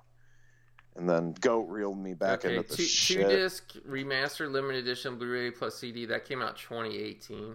2018. Yeah, let me Yeah. pull. Your Yep, your, your Fye exclusive steelbook came out June 11, 20. So like they did the two disc. I didn't buy. I bought it off eBay, by the way. They, it was they did brand the new, they did the steelbook uh, a year later in 2019, and then they did the one disc in 2020. But the steel, yeah, I knew that the one disc just came out not too long ago because that's what they're selling. But the um, essentially the steelbook is just the first disc of the special edition. Right. And I remember the special edition was like so fucking expensive. Yeah. And um, I don't even care about the CD soundtrack because I have Yeah. the vinyl and I think it has a digital. I think it has like a code so you can download it. So Really? you know, yeah, a lot of modern records will have like you can download the album so you could play it in your car or whatever. But because they know people don't really like you know listen to the record that much. well, I mean, if you got a good setup, you do like I do, baby. Running a Marantz, a classic Marantz with wood grain, and you got like, yeah, I mean, I got these. But it's like it's like when they give you the 4K and they're like, "Here's the digital code," and we know you're only going to ever end up watching the digital code because you're too lazy to put the disc I in the player. even- dude, I got uh Motorhead's Ace of Spades, and that was the first record I I ever got with a, one of those like codes, and I never, I never even activated it, dude. Yeah, yeah, I got to a Ace of Spades on DVD audio. It sounds fucking amazing. on it's so DVD fucking. audio- This is a Yes, remaster. baby. This is a remastered, so it probably sounds. That's probably the remastered you've got there too as well. But uh, the No, I know, I'm sure they would have had to remaster it for DVD oh, audio. oh yeah, by the way, baby, I don't watch it. Like I don't have no Vudu. I give all those. I give all those away. I never. Use Oh, good for you. Digital. Uh, yeah, baby. You know, I uh, gave the Back to the Future one away, and you were you were so. yeah. I was like, I felt bad because I wanted to give it to you because you've. I know, cause, what- cause, uh, because my Back to the did come with Future came from UK, so I can't use the Yeah. code that it came with. It Oh, it did come with codes. You just can't use it. I can't use it because it's. UK. Yeah. Yeah, I just give away all that stuff all the time, and like I don't know, man. You I know, just- I wanted to, Uh, and I tried to get away for years, and nobody wanted it back when nobody was using streaming. Nobody wanted it, so I was just like, whatever. And then eventually, I think it was like Ultraviolet. Was I was just like, just for fun for a project, I went through and redeemed them, and I got like 500 of them now. And like, what I do is when I, when I'm on the phone with my mom or something, like just to have something playing in the background, I you know I turn the audio down obviously, but I just I I, I click on a movie from Vudu and fucking you know.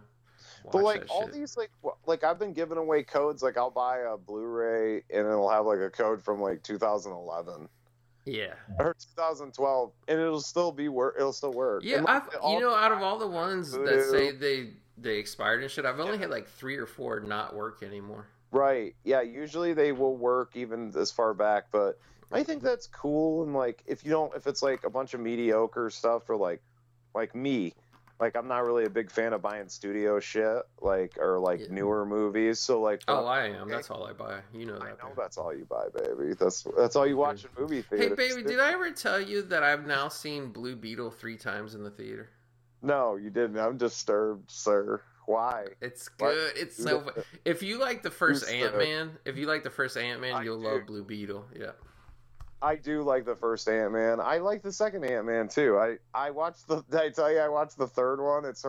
Oh, you it's so- told me about it, th- that that's the one that's like the Disney uh, Dude, propaganda of like a 15 year old girl is smarter than all these scientists. Hold on, baby. You know what they tried to do? They tried to make Ant Man into a Star Wars movie. Yep.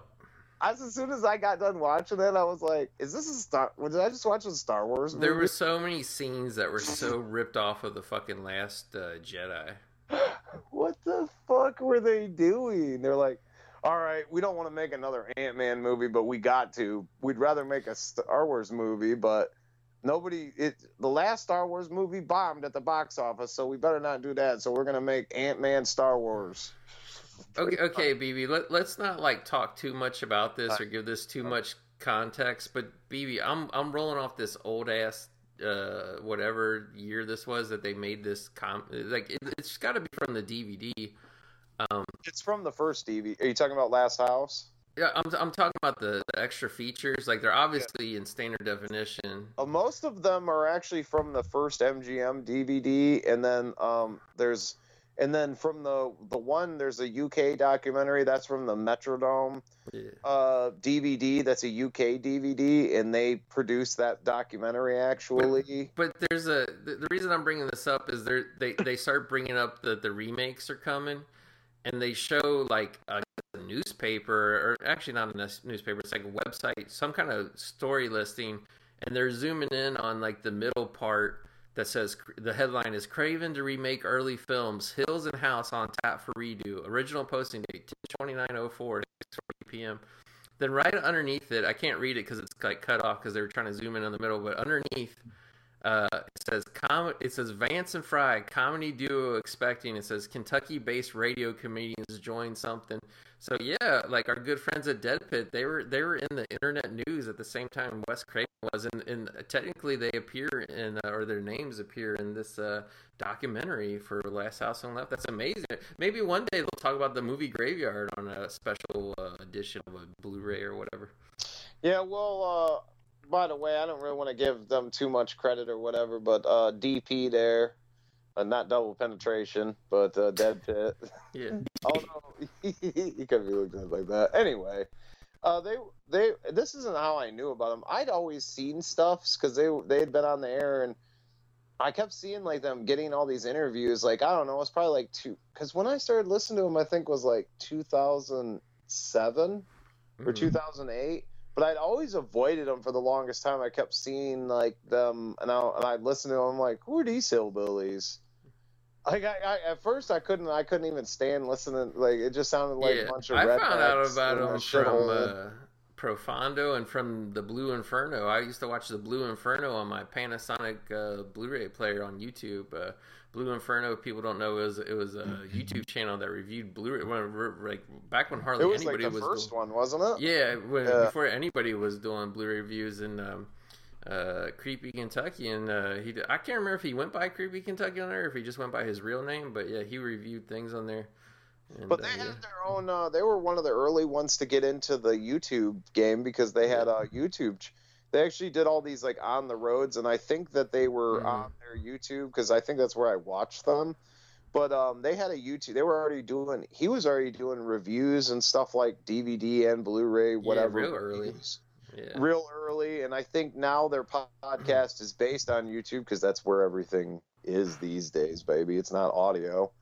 Uh, you got to do video. Not like us. We, we we're not even looking at each other right now. We're doing we're doing the classic stuff, but Yeah. uh, that's how I started podcasting. And uh, Yeah. but anyway, uh, they were in Rue Morgue. There was a thing on. Um, I remember there was an issue of Rue Morgue, and it was like all about the podcasts and stuff. And I think like um, there was like the one I listened to without your head. I think they were in there, and like I used to listen to that guy quite a bit. He would get good interviews too.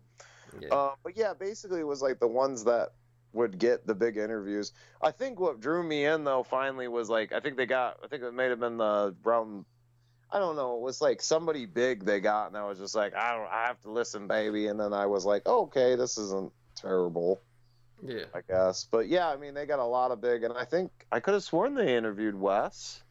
Mm. I know they were. I, I'm pretty sure they interviewed Carpenter, and I know they interviewed um, uh, George Romero, and I feel like they interviewed Wes at one time because they were doing a bunch of conventions. Oh yeah.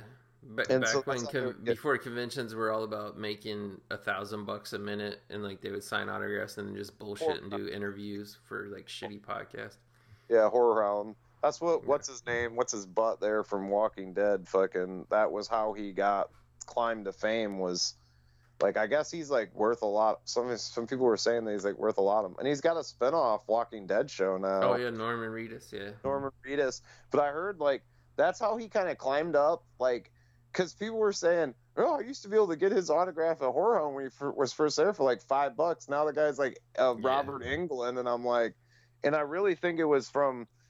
And then uh, what's his name? Sean that does the horror. Yeah, Sean follow- Clark. Yeah, he's He like was the agent. manager, books- dude. Yeah, he still He is. was. He was, is he still his manager? yeah, I think that's what he's doing because he's not. I mean, he's not like his career manager, but he's his convention manager. Yeah. I think he was like his. I think he was like his manager manager. and and he got um he got what's what's their names uh You're the talking sc- about the, the Scream. Boys? He got the Scream Boys doing the they're they're all over the two Scream Boys that haven't been in a Scream movie for fucking forty years. Like they're doing all the conventions now uh, Skeet Ulrich and Matthew Lillard. And like all the They need Yeah, to all- bring back Matthew Lillard for this. Like, I guess it's supposed to be the last installment. Baby, bring him. They, there's rumors he's for sure coming back in this. they've been one. rumoring yeah for the last three movies I he's know, coming they back. just need to do it. Like, they The just only, need pro- to the only problem it. is they actually killed off his character though. There's no ambiguity. Eh. he killed him off. Te- technically, technically, we don't really know. We don't really know if he we died. do. I think We do know he died. The TV fell on his head. He did kill him. I, I- have you? I, are you sure that could kill you? That could B- fuck you up. It BB, could make you, They but they had a choice. They they could have done the because I don't know if you ever seen the um the concept art of him all scarred up as the prison inmate. Yeah, yeah, yeah, yeah. So they had they had a choice. There was a, a fork in the road. They could go down that thing and realize he's been in jail all along, orchestrating all the ghost faces, or they could turn Billy Loomis into a CGI DH ghost, and that's what they chose. No, they want to bring. I hear they want to bring Lillard back as like a, a protagonist. No, no, he's not. He's not coming back. He's not. We'll see. We'll They're see running this. on it. They're run- they can't bring Neve back. Uh, I don't think they. killed David Arquette. I, I, mean, mean, come on, not not that we haven't covered any Scream movies here, but uh, everybody shits on all the more recent. Everybody's been shitting on Scream since Part Four. I like The only Scream movie that I didn't like was Part Three, but uh, I like all the Scream movies. I like all the new ones. I'm sorry. What happened? People, oh, I'm sorry. A lot of people shit on three. I'm sorry for you for for your opinion on that, but I like that Yeah, one. Yeah, you like it. You you like uh, when Jay and Silent Bob come and the guy Yeah, dressed as. Daredevil flips through the scene. Yeah, it's fun. It's fun. It's great. I mean, what's it? What it's amazing. It's meta too, baby. I just don't like retcon storylines, and that's why I don't like like the actual movie itself. Like when Ghostface is running around attacking people, shit. It's all good. It's all good, baby. It, I don't like the storyline when they're like, You got Oh, Lance this- Henriksen in it. What the "Oh, fuck? he, he's great." With the the where they He walk in and they think he's the bad guy, they think he's Ghostface, but then they walk in and a shocking twist reveal, he's tied up, scared. Oh, amazing. All right. Anyway, four was a pile of shit, baby. I'm sorry. Was it? Why? No, I want. I want to hear it. sorry. What, what's I'm your sorry. opinion? That why was Wes Craven's last film too, as well. It wasn't his last film.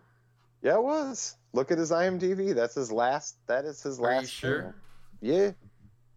How, would you like to place a wager on it? No, I'm not a pre- but I'm pretty sure that that's. Uh, I'm almost positive that's his last film. I mean, are you talking about something that didn't get released? I mean, I don't know if this. I never saw that cursed movie. I thought he just produced. I could that. be wrong. No, Curse was before that. Curse was like way before that. Curse Yeah, was when he was still. I know that had some release problems. I don't know exactly when that came out, but I don't. I thought I'm almost positive that Scream Four is his last film. So I mean, it it very well might be. I can't get any internet to load anything in my fucking house right now. Yeah, I'm I'm gonna look it I'll be up. amazed if we're actually recording this conversation right now. Two, 2011 Dimension Film Scream Four is his last film on his.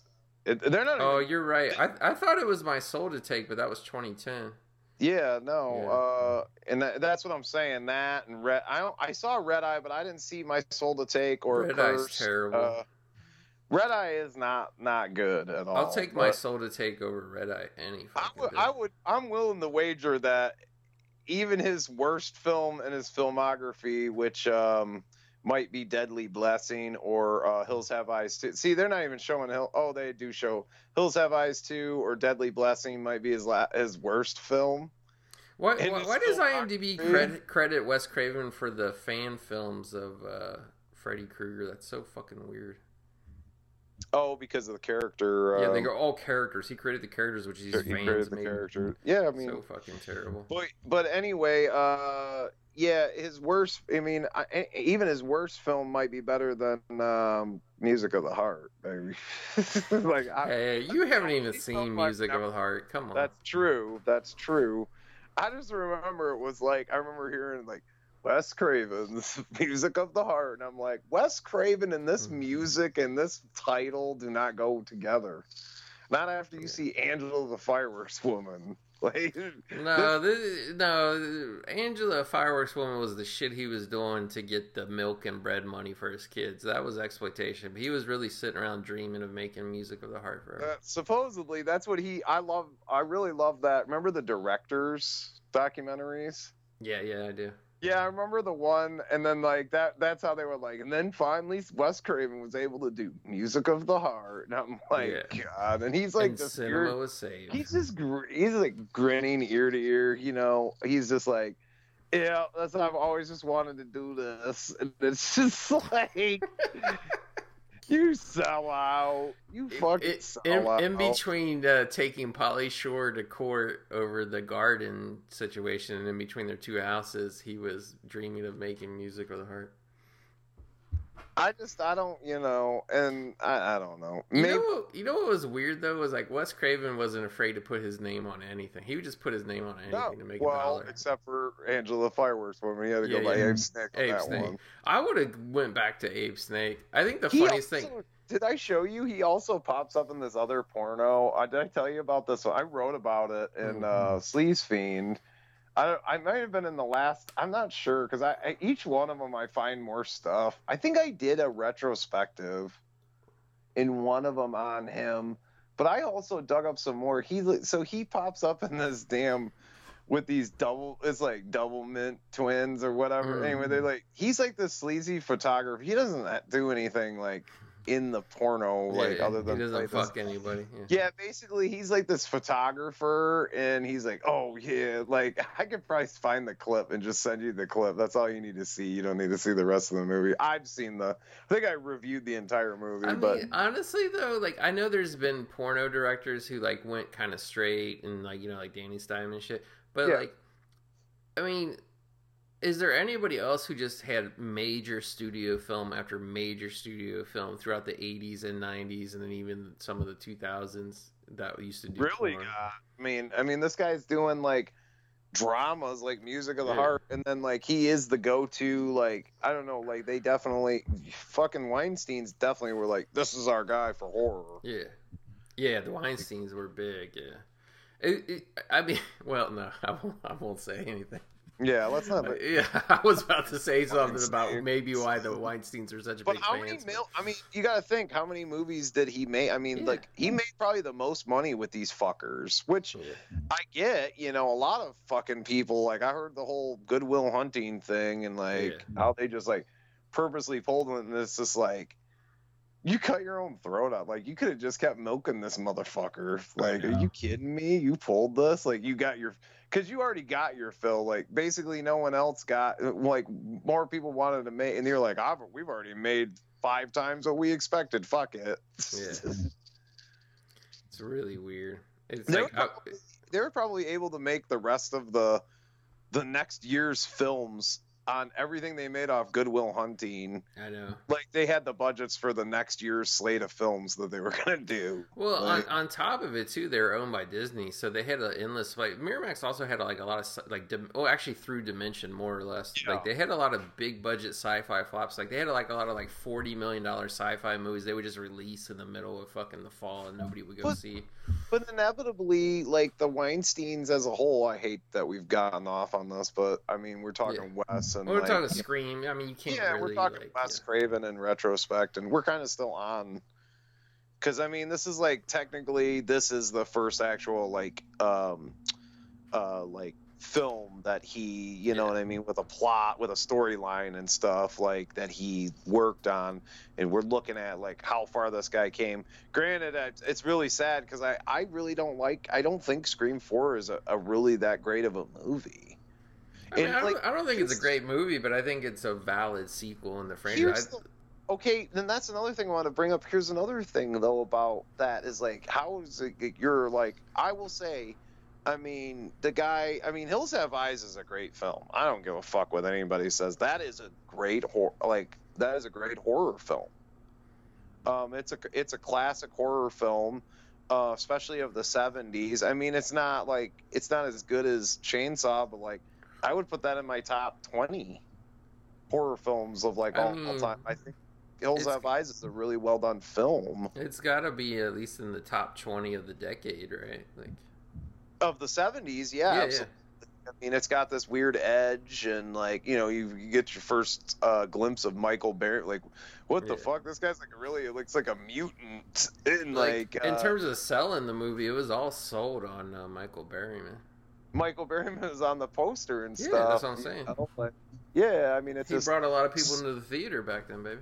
but to look but to look at that the man finished his light like his last film of his career is a sequel it's a it's a sequel baby like back Mm-hmm. Yeah. in the day they would bring in uh, Jeff Burr rest in peace I don't know if you just heard if you heard he just I passed did. away Yeah, he was. I'm director, so yeah. sad but yeah baby they would like oh like the filmmaker would be like all right I made the first one Wes did this on Nightmare on Elm Street and then you bring in the Jeff Burrs of the world which Jeff Burr I bring Jack Sholders and shit. Yeah. yeah, well, I want to bring up Jeff Burr because Jeff Burr, like, all his sequels are like always the best. Like, I don't know, man. Yeah. I don't like Pumpkinhead, but Pumpkinhead Two is fucking, dude. I don't know. Just like it, it's what he did the Stepfather too, right? Like he's just Yeah, like Stepfather 2 is good. sequels.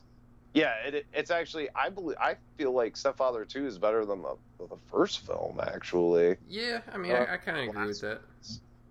it's it's pretty good. I mean, Uh, not story wise, but execution wise, yeah. and and Chainsaw Three. I mean, people might argue Chainsaw Two. It's just Chainsaw Two is just a little too comedic for my taste.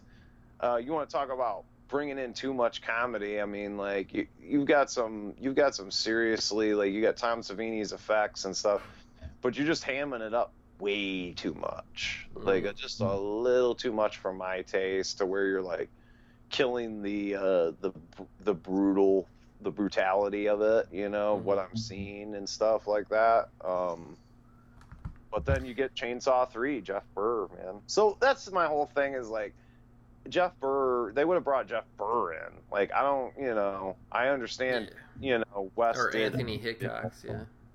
yeah, like somebody that specializes in sequels. I mean, you know, it's like Wes. Wes could have made a lot more money if he just kept directing Nightmare on Elm Street. Oh yeah, yeah. Because because that's the Freddy shit was how New Line was built up, and it wasn't even really like, it wasn't even really like, uh, what's his name? Fuck, what's that guy's name? Bob Shaye. It wasn't even like he he wanted to cut Wes out and fuck him or anything. It's just Wes just didn't really want to like hurry up No. and go and go do another fucking. Um, And he was gonna do three, uh, uh, Yeah. Nightmare on Elm Street Part Three. Yeah. isn't that his story? Isn't like part of Dream Warriors? Yeah, like he like he he co-wrote it and shit, but then Yeah. he just got busy and wanted to do other shit. Hey, by the way, before I fucking forget, we've never had this happen before, and I I kind of have to unfortunately blame you for this. I think you've kind of helped bring the, you've helped manifest this into existence, Bat. Like I try to keep it very secretive about the next films that we're uh, going to cover, but you kind of let it slip out there uh, on on the online, and because Oh. of that, we actually had our first ever listener request was uh, our our good friend Newt. He uh, wants to, to make sure at some point during this episode, which I'm assuming we're probably wrapping up fairly soon, but Yeah. he want he wanted to make sure that I refer to you as the quote unquote last cuck on the left. Oh, that's oh Captain Crapper. Oh, okay, that's Captain Crapper. I didn't want to get the, The shit started, but beard. yeah, I didn't want to get the shit started between you two guys because I know you guys fight like cats and dogs. But I, it was hard to turn down the the first ever movie, and then the since 2015 we've been rolling these episodes, and I've never had anybody request anything be be said on the air on their behalf. So He actually, uh, our, our my boy Pete, Forty Second Street Pete, uh, has put out a. It's actually a re. He, he re-released this and put it in like all three books into a digest. Um, and I told him about it here, like I don't know, it's like a couple weeks ago or whatever. And he's like, "Oh, I, I should order that." And I was like, "Yeah, he's you know he's got a bunch of copies, and I ordered one. I love the cover art and everything." And uh, Pete uh, likes to sign the books, and he'll like you know yeah, right. personalize it for you. personalize a message. And he had him fucking put that in his book too. And Pete put that in his book, just personalized, just to bust my balls. So yeah. In the in the personalization, they called you the That was a last little cuck on the list. I thought that was a little odd. No, he was something about my mustache. Oh, the porno mustache. Do you still Yeah. have the mustache right now?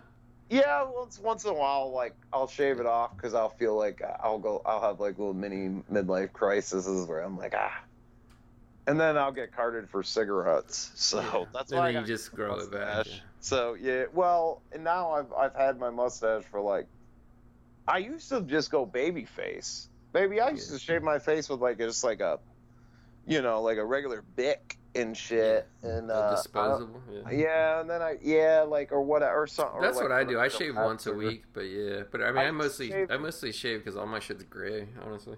Yeah, you know, and that's another thing. Like the gray's really starting to set in. So like, Yeah. I I I never grow a beard or whatever because it'll be all like really grayed up Yeah. and stuff. And uh, but um, yeah, like the mustache really isn't go isn't going gray or anything. But like no, every now and again I'll just feel like you know, geez, I'm looking older. I should, you know. Yeah. I should try to go for the baby face again for a little bit. But yeah, no, the mustache, I feel weird too. Like, I'm like, where's my mustache? Like, because I've had it Yeah. for so long. So, and, you know, I mean, I don't know. You can't look like a 16, 16 year old forever. That's what he's I mean, every- that he looks like he's like, he's pushing 50, but he looks like he's actually pushing 80. And uh, that's what he's jealous. He sees how young I keep looking Oh, new. and uh, how how just successful I've become and everything, and he's just jealous. I really can't. Honestly, like I, I see a lot of different pictures of him, and I can't ever really tell how old Newt is because he's always wearing a mask when I see him. That's true. Yeah. He's the mask bandit. Figured out how to de- stop aging is that he just doesn't show his face. Mhm. We uh yeah when when we get the when we get the funding coming to make our last house on the left inspired film, we'll have him be part of the gang with a mask on. Yeah, baby. And, and then after all the money that we make, we'll help you get plastic surgery so you can like we'll get him to do the um the eye lift and like pull your skin back and stuff and everything so you don't I don't- so I don't think he's gonna want all that plastic surgery when he's just gonna put a mask over top of it already. like why why go through all the after, we're big and successful and bringing Oh. all money, we'll get he him won't want to wear the mask anymore when we're successful. Yeah, well, he'll need to take the mask off for like the red carpet stuff. You know what I mean? Okay. at, like Cannes Film Festival. But then nobody. so There's a catch twenty two though when you get famous for being a masked man and then you try to go out promote without the mask. Nobody knows who you are all of a sudden. Well, yeah, that'll happen. But I'm just thinking about like he'll want to be like he'll actually want to like when Marty Martin Scorsese's going Yeah. thanking us for saving Hollywood and like the whole film industry from this movie cu- fucking comic book bullshit and Disney. It's not even comic book anymore now. It's Taylor Swift is taking over. They Hey, can't yeah. get over. Dude, that's weird. I don't, you know, this is They not can't get over it. though. Wasn't like the um gimme shelter uh Yeah. wasn't like wasn't like the rolling stones um one Yeah, Marty already did it. Yeah. It, well, he's yeah. I was gonna say Marty's done some stuff. Yeah, he did do some Rolling Stone, but wasn't the wasn't the Altamont concert? Wasn't that shown in theaters? I Was think it was. yeah. Stock shown in like, But like not wide release though. Not like it is now. You know. I- Like, well, like they got rid of the movies. I wanted to see a movie this week, and they got rid of the fucking movies at my local theater to only Just show. Yeah. Yeah. they still they still had um, uh, Exorcist and uh, Saw X, but they were like in small things. So I went to look at the tickets, and the like it wasn't sold out, but it was like I wasn't going to go sit in the front row just so Taylor. but- and, and I checked the Taylor Swift ones, and like some of them, like uh, some of the showings were big, but like more than half of them only had like three, four people in them. But uh, but I guess I guess it's all uh, it was her weekend. You know, Friday the Thirteenth belongs to Taylor Swift. So But baby, I, you like what the move? You like what the studios have been doing, baby. You's watching movies all summer. But it's not, it's not the studios. It's AMC theaters released it, and they even got the other uh, what do you call it chains to release it because everybody thought it was going to fucking come out. It's like I don't care about that. I mean, I don't. That's not the music I listen but to. You, you you love all this stuff. You uh, you had to see the Mission Impossible in theaters so bad. w- of all the shit you could drag me on, all Ah. the shit you can drag me on. Like, there's been nine Imp- Mission Impossible movies, and you fucking rake me over the coals for ha- for for having the nerve to go popcorn, to go see a movie that I didn't even like, the first in the franchise that I didn't even like. Well, it's and- about damn time it's faltering, faltering. But don't worry, Yeah. baby. Tommy's got another one already in the can. He shot him back to back because he I don't even think that's true. I really don't because they were saying like, oh, when he was done promoting, he was going to go during film. COVID that they were like Yeah. pretty much shooting him back to back. I mean, He's probably just filming same during time. the whole strike. He's just ignoring the strike, and then they're going to No, be, oh, he's I'm talking about- Tom's had it in the can You for think that's years. what he's really doing? I think he's probably in fucking Bulgaria because like the thing is, is like. Uh, you can get away with it in Europe. Like you can you, get you you can get away with it. it Europe, and you can get away with it just like just don't invite the other cast members, and then film their shit like a week before like the movie comes out, like when the strike. I mean, it's one thing. Like that's what I think that uh I do think Brad Pitt was doing that with that formula of I know fucking- he was. I know he was. And then and then they kept writing stuff about it, and he's like, "All right, guys, they're on to us. We gotta, we gotta cut it." Or at well, least what say- happened was they claimed like, oh, this race that's part of the movie. It only it only happens once They- every a year. So so we had to go film the race, then and that's then they're fine. and then they're like, Brad was not filming. We want to make it perfectly clear. He just was at the hotel next door to where we were filming, but he never came out. He was never with his. I'm just If like, he was there watching them film Yeah. it. That still wouldn't have technically been fucking No. anything wrong. I don't think in my Come on, eyes. Evie. He was filming. He was fucking filming. But the th- the thing is, is like it's okay for Tom to film. It's okay to because the the strike is not about them. Because like actually, it's not even a strike. It's a lockout. My whole Like my whole gripe was that it wasn't okay for Tom to eat popcorn and promote Mission Impossible. But he I did it though. was. He did it though. Like he like the movie when the strike it. started when the strike started, the movie was already out. So unless he was going back for like week three, weekend three to help pump up and get the people eating popcorn again, like I, I the whole thing of like he can't do this, he can't do that. He already did it. Like it happened. Like Well, I don't think he filmed it a week before the strike. I think he filmed that like the that he was like, "Let's hurry up and do some No, stuff but- at your house down but in your you- screening." you do That's all the promo like, shit. Is that he was at his house in his Mm. own? I'm sure he's got his own private screening room because He he's does. been doing. Yeah, I'm sure he does. And I'm pretty sure that they were like, "The strike's gonna, the strike's fucking. We can come over to your house real quick and nobody will know, and we'll film this shit in your screening room eating popcorn." But the, but the, what, what what I'm trying to tell you and I've told you And he this a tried bunch to tell everybody that he did it like a week in advance. I'm like, yeah, you knew the strike was coming down a week. Like they oh, just, oh, they they all knew the strike was coming down in advance. They all knew it. I don't believe. I, I don't know. It looked like he filmed it at his house. I feel like they did it like the, they were like, all right, baby, it's real. Let's hurry up and do this before someone catches on. Because it came, it looked like he filmed it and released it the same day he filmed it. Because look how, like, why would you film that cheap shit? Why wouldn't he be like in costume doing something else bigger like a week or two before if you're really gonna do a, like a fucking decent promo?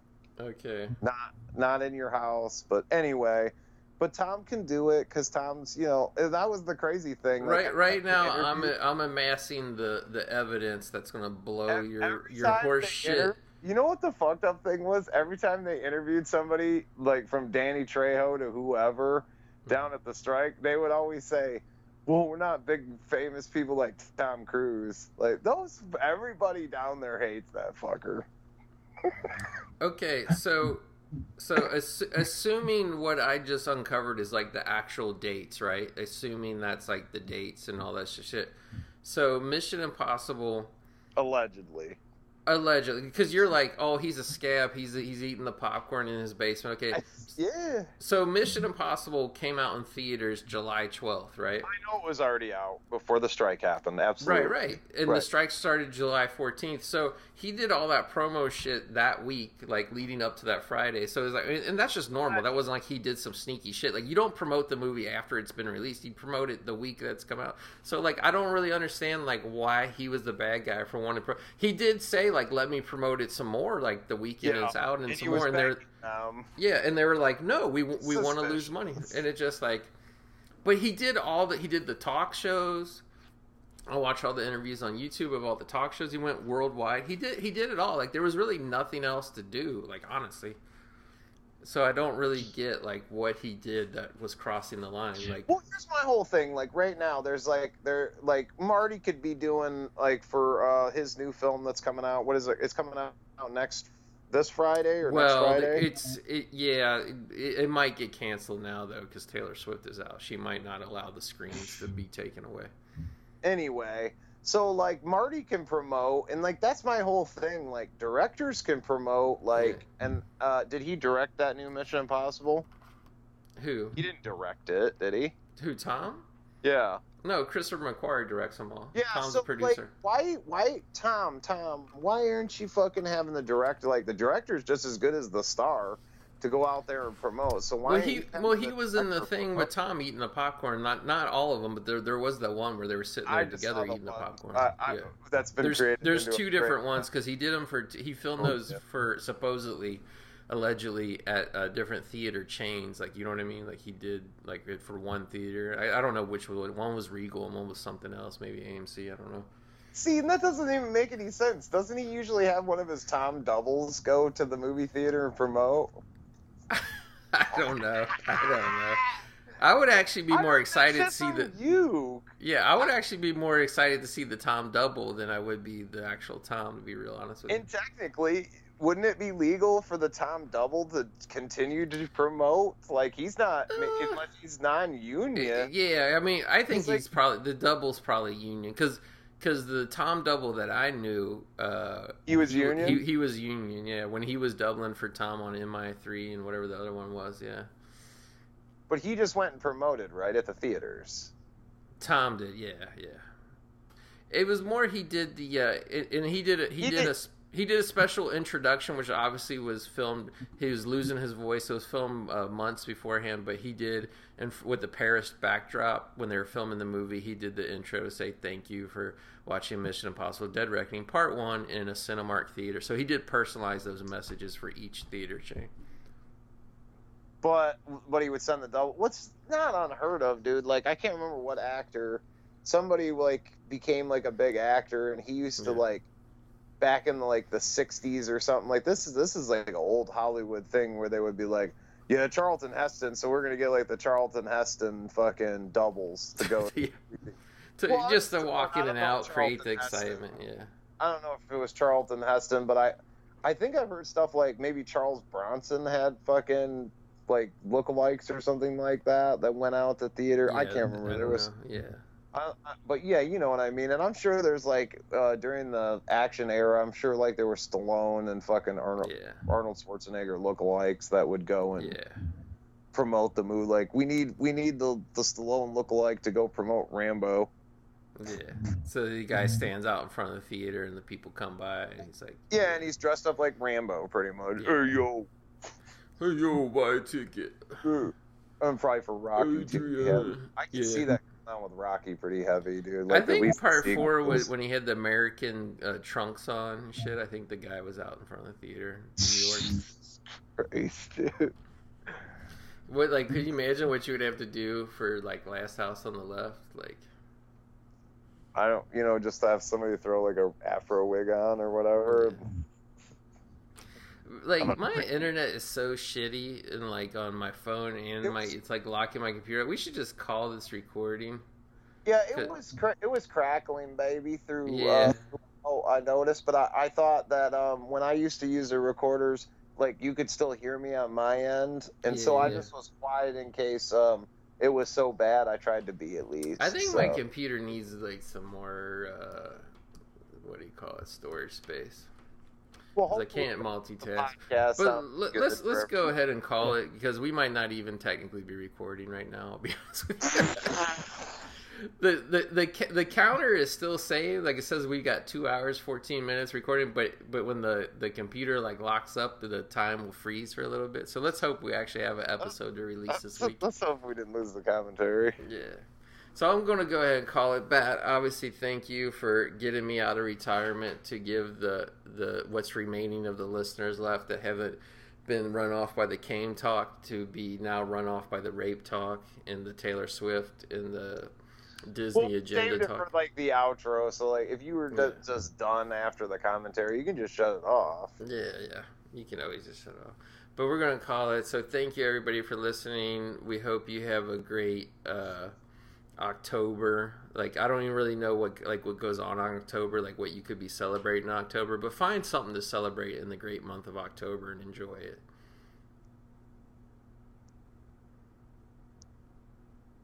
And that, that's just it. See you next time in the movie graveyard. Damn. For more great shows, visit electronicmediacollective.com.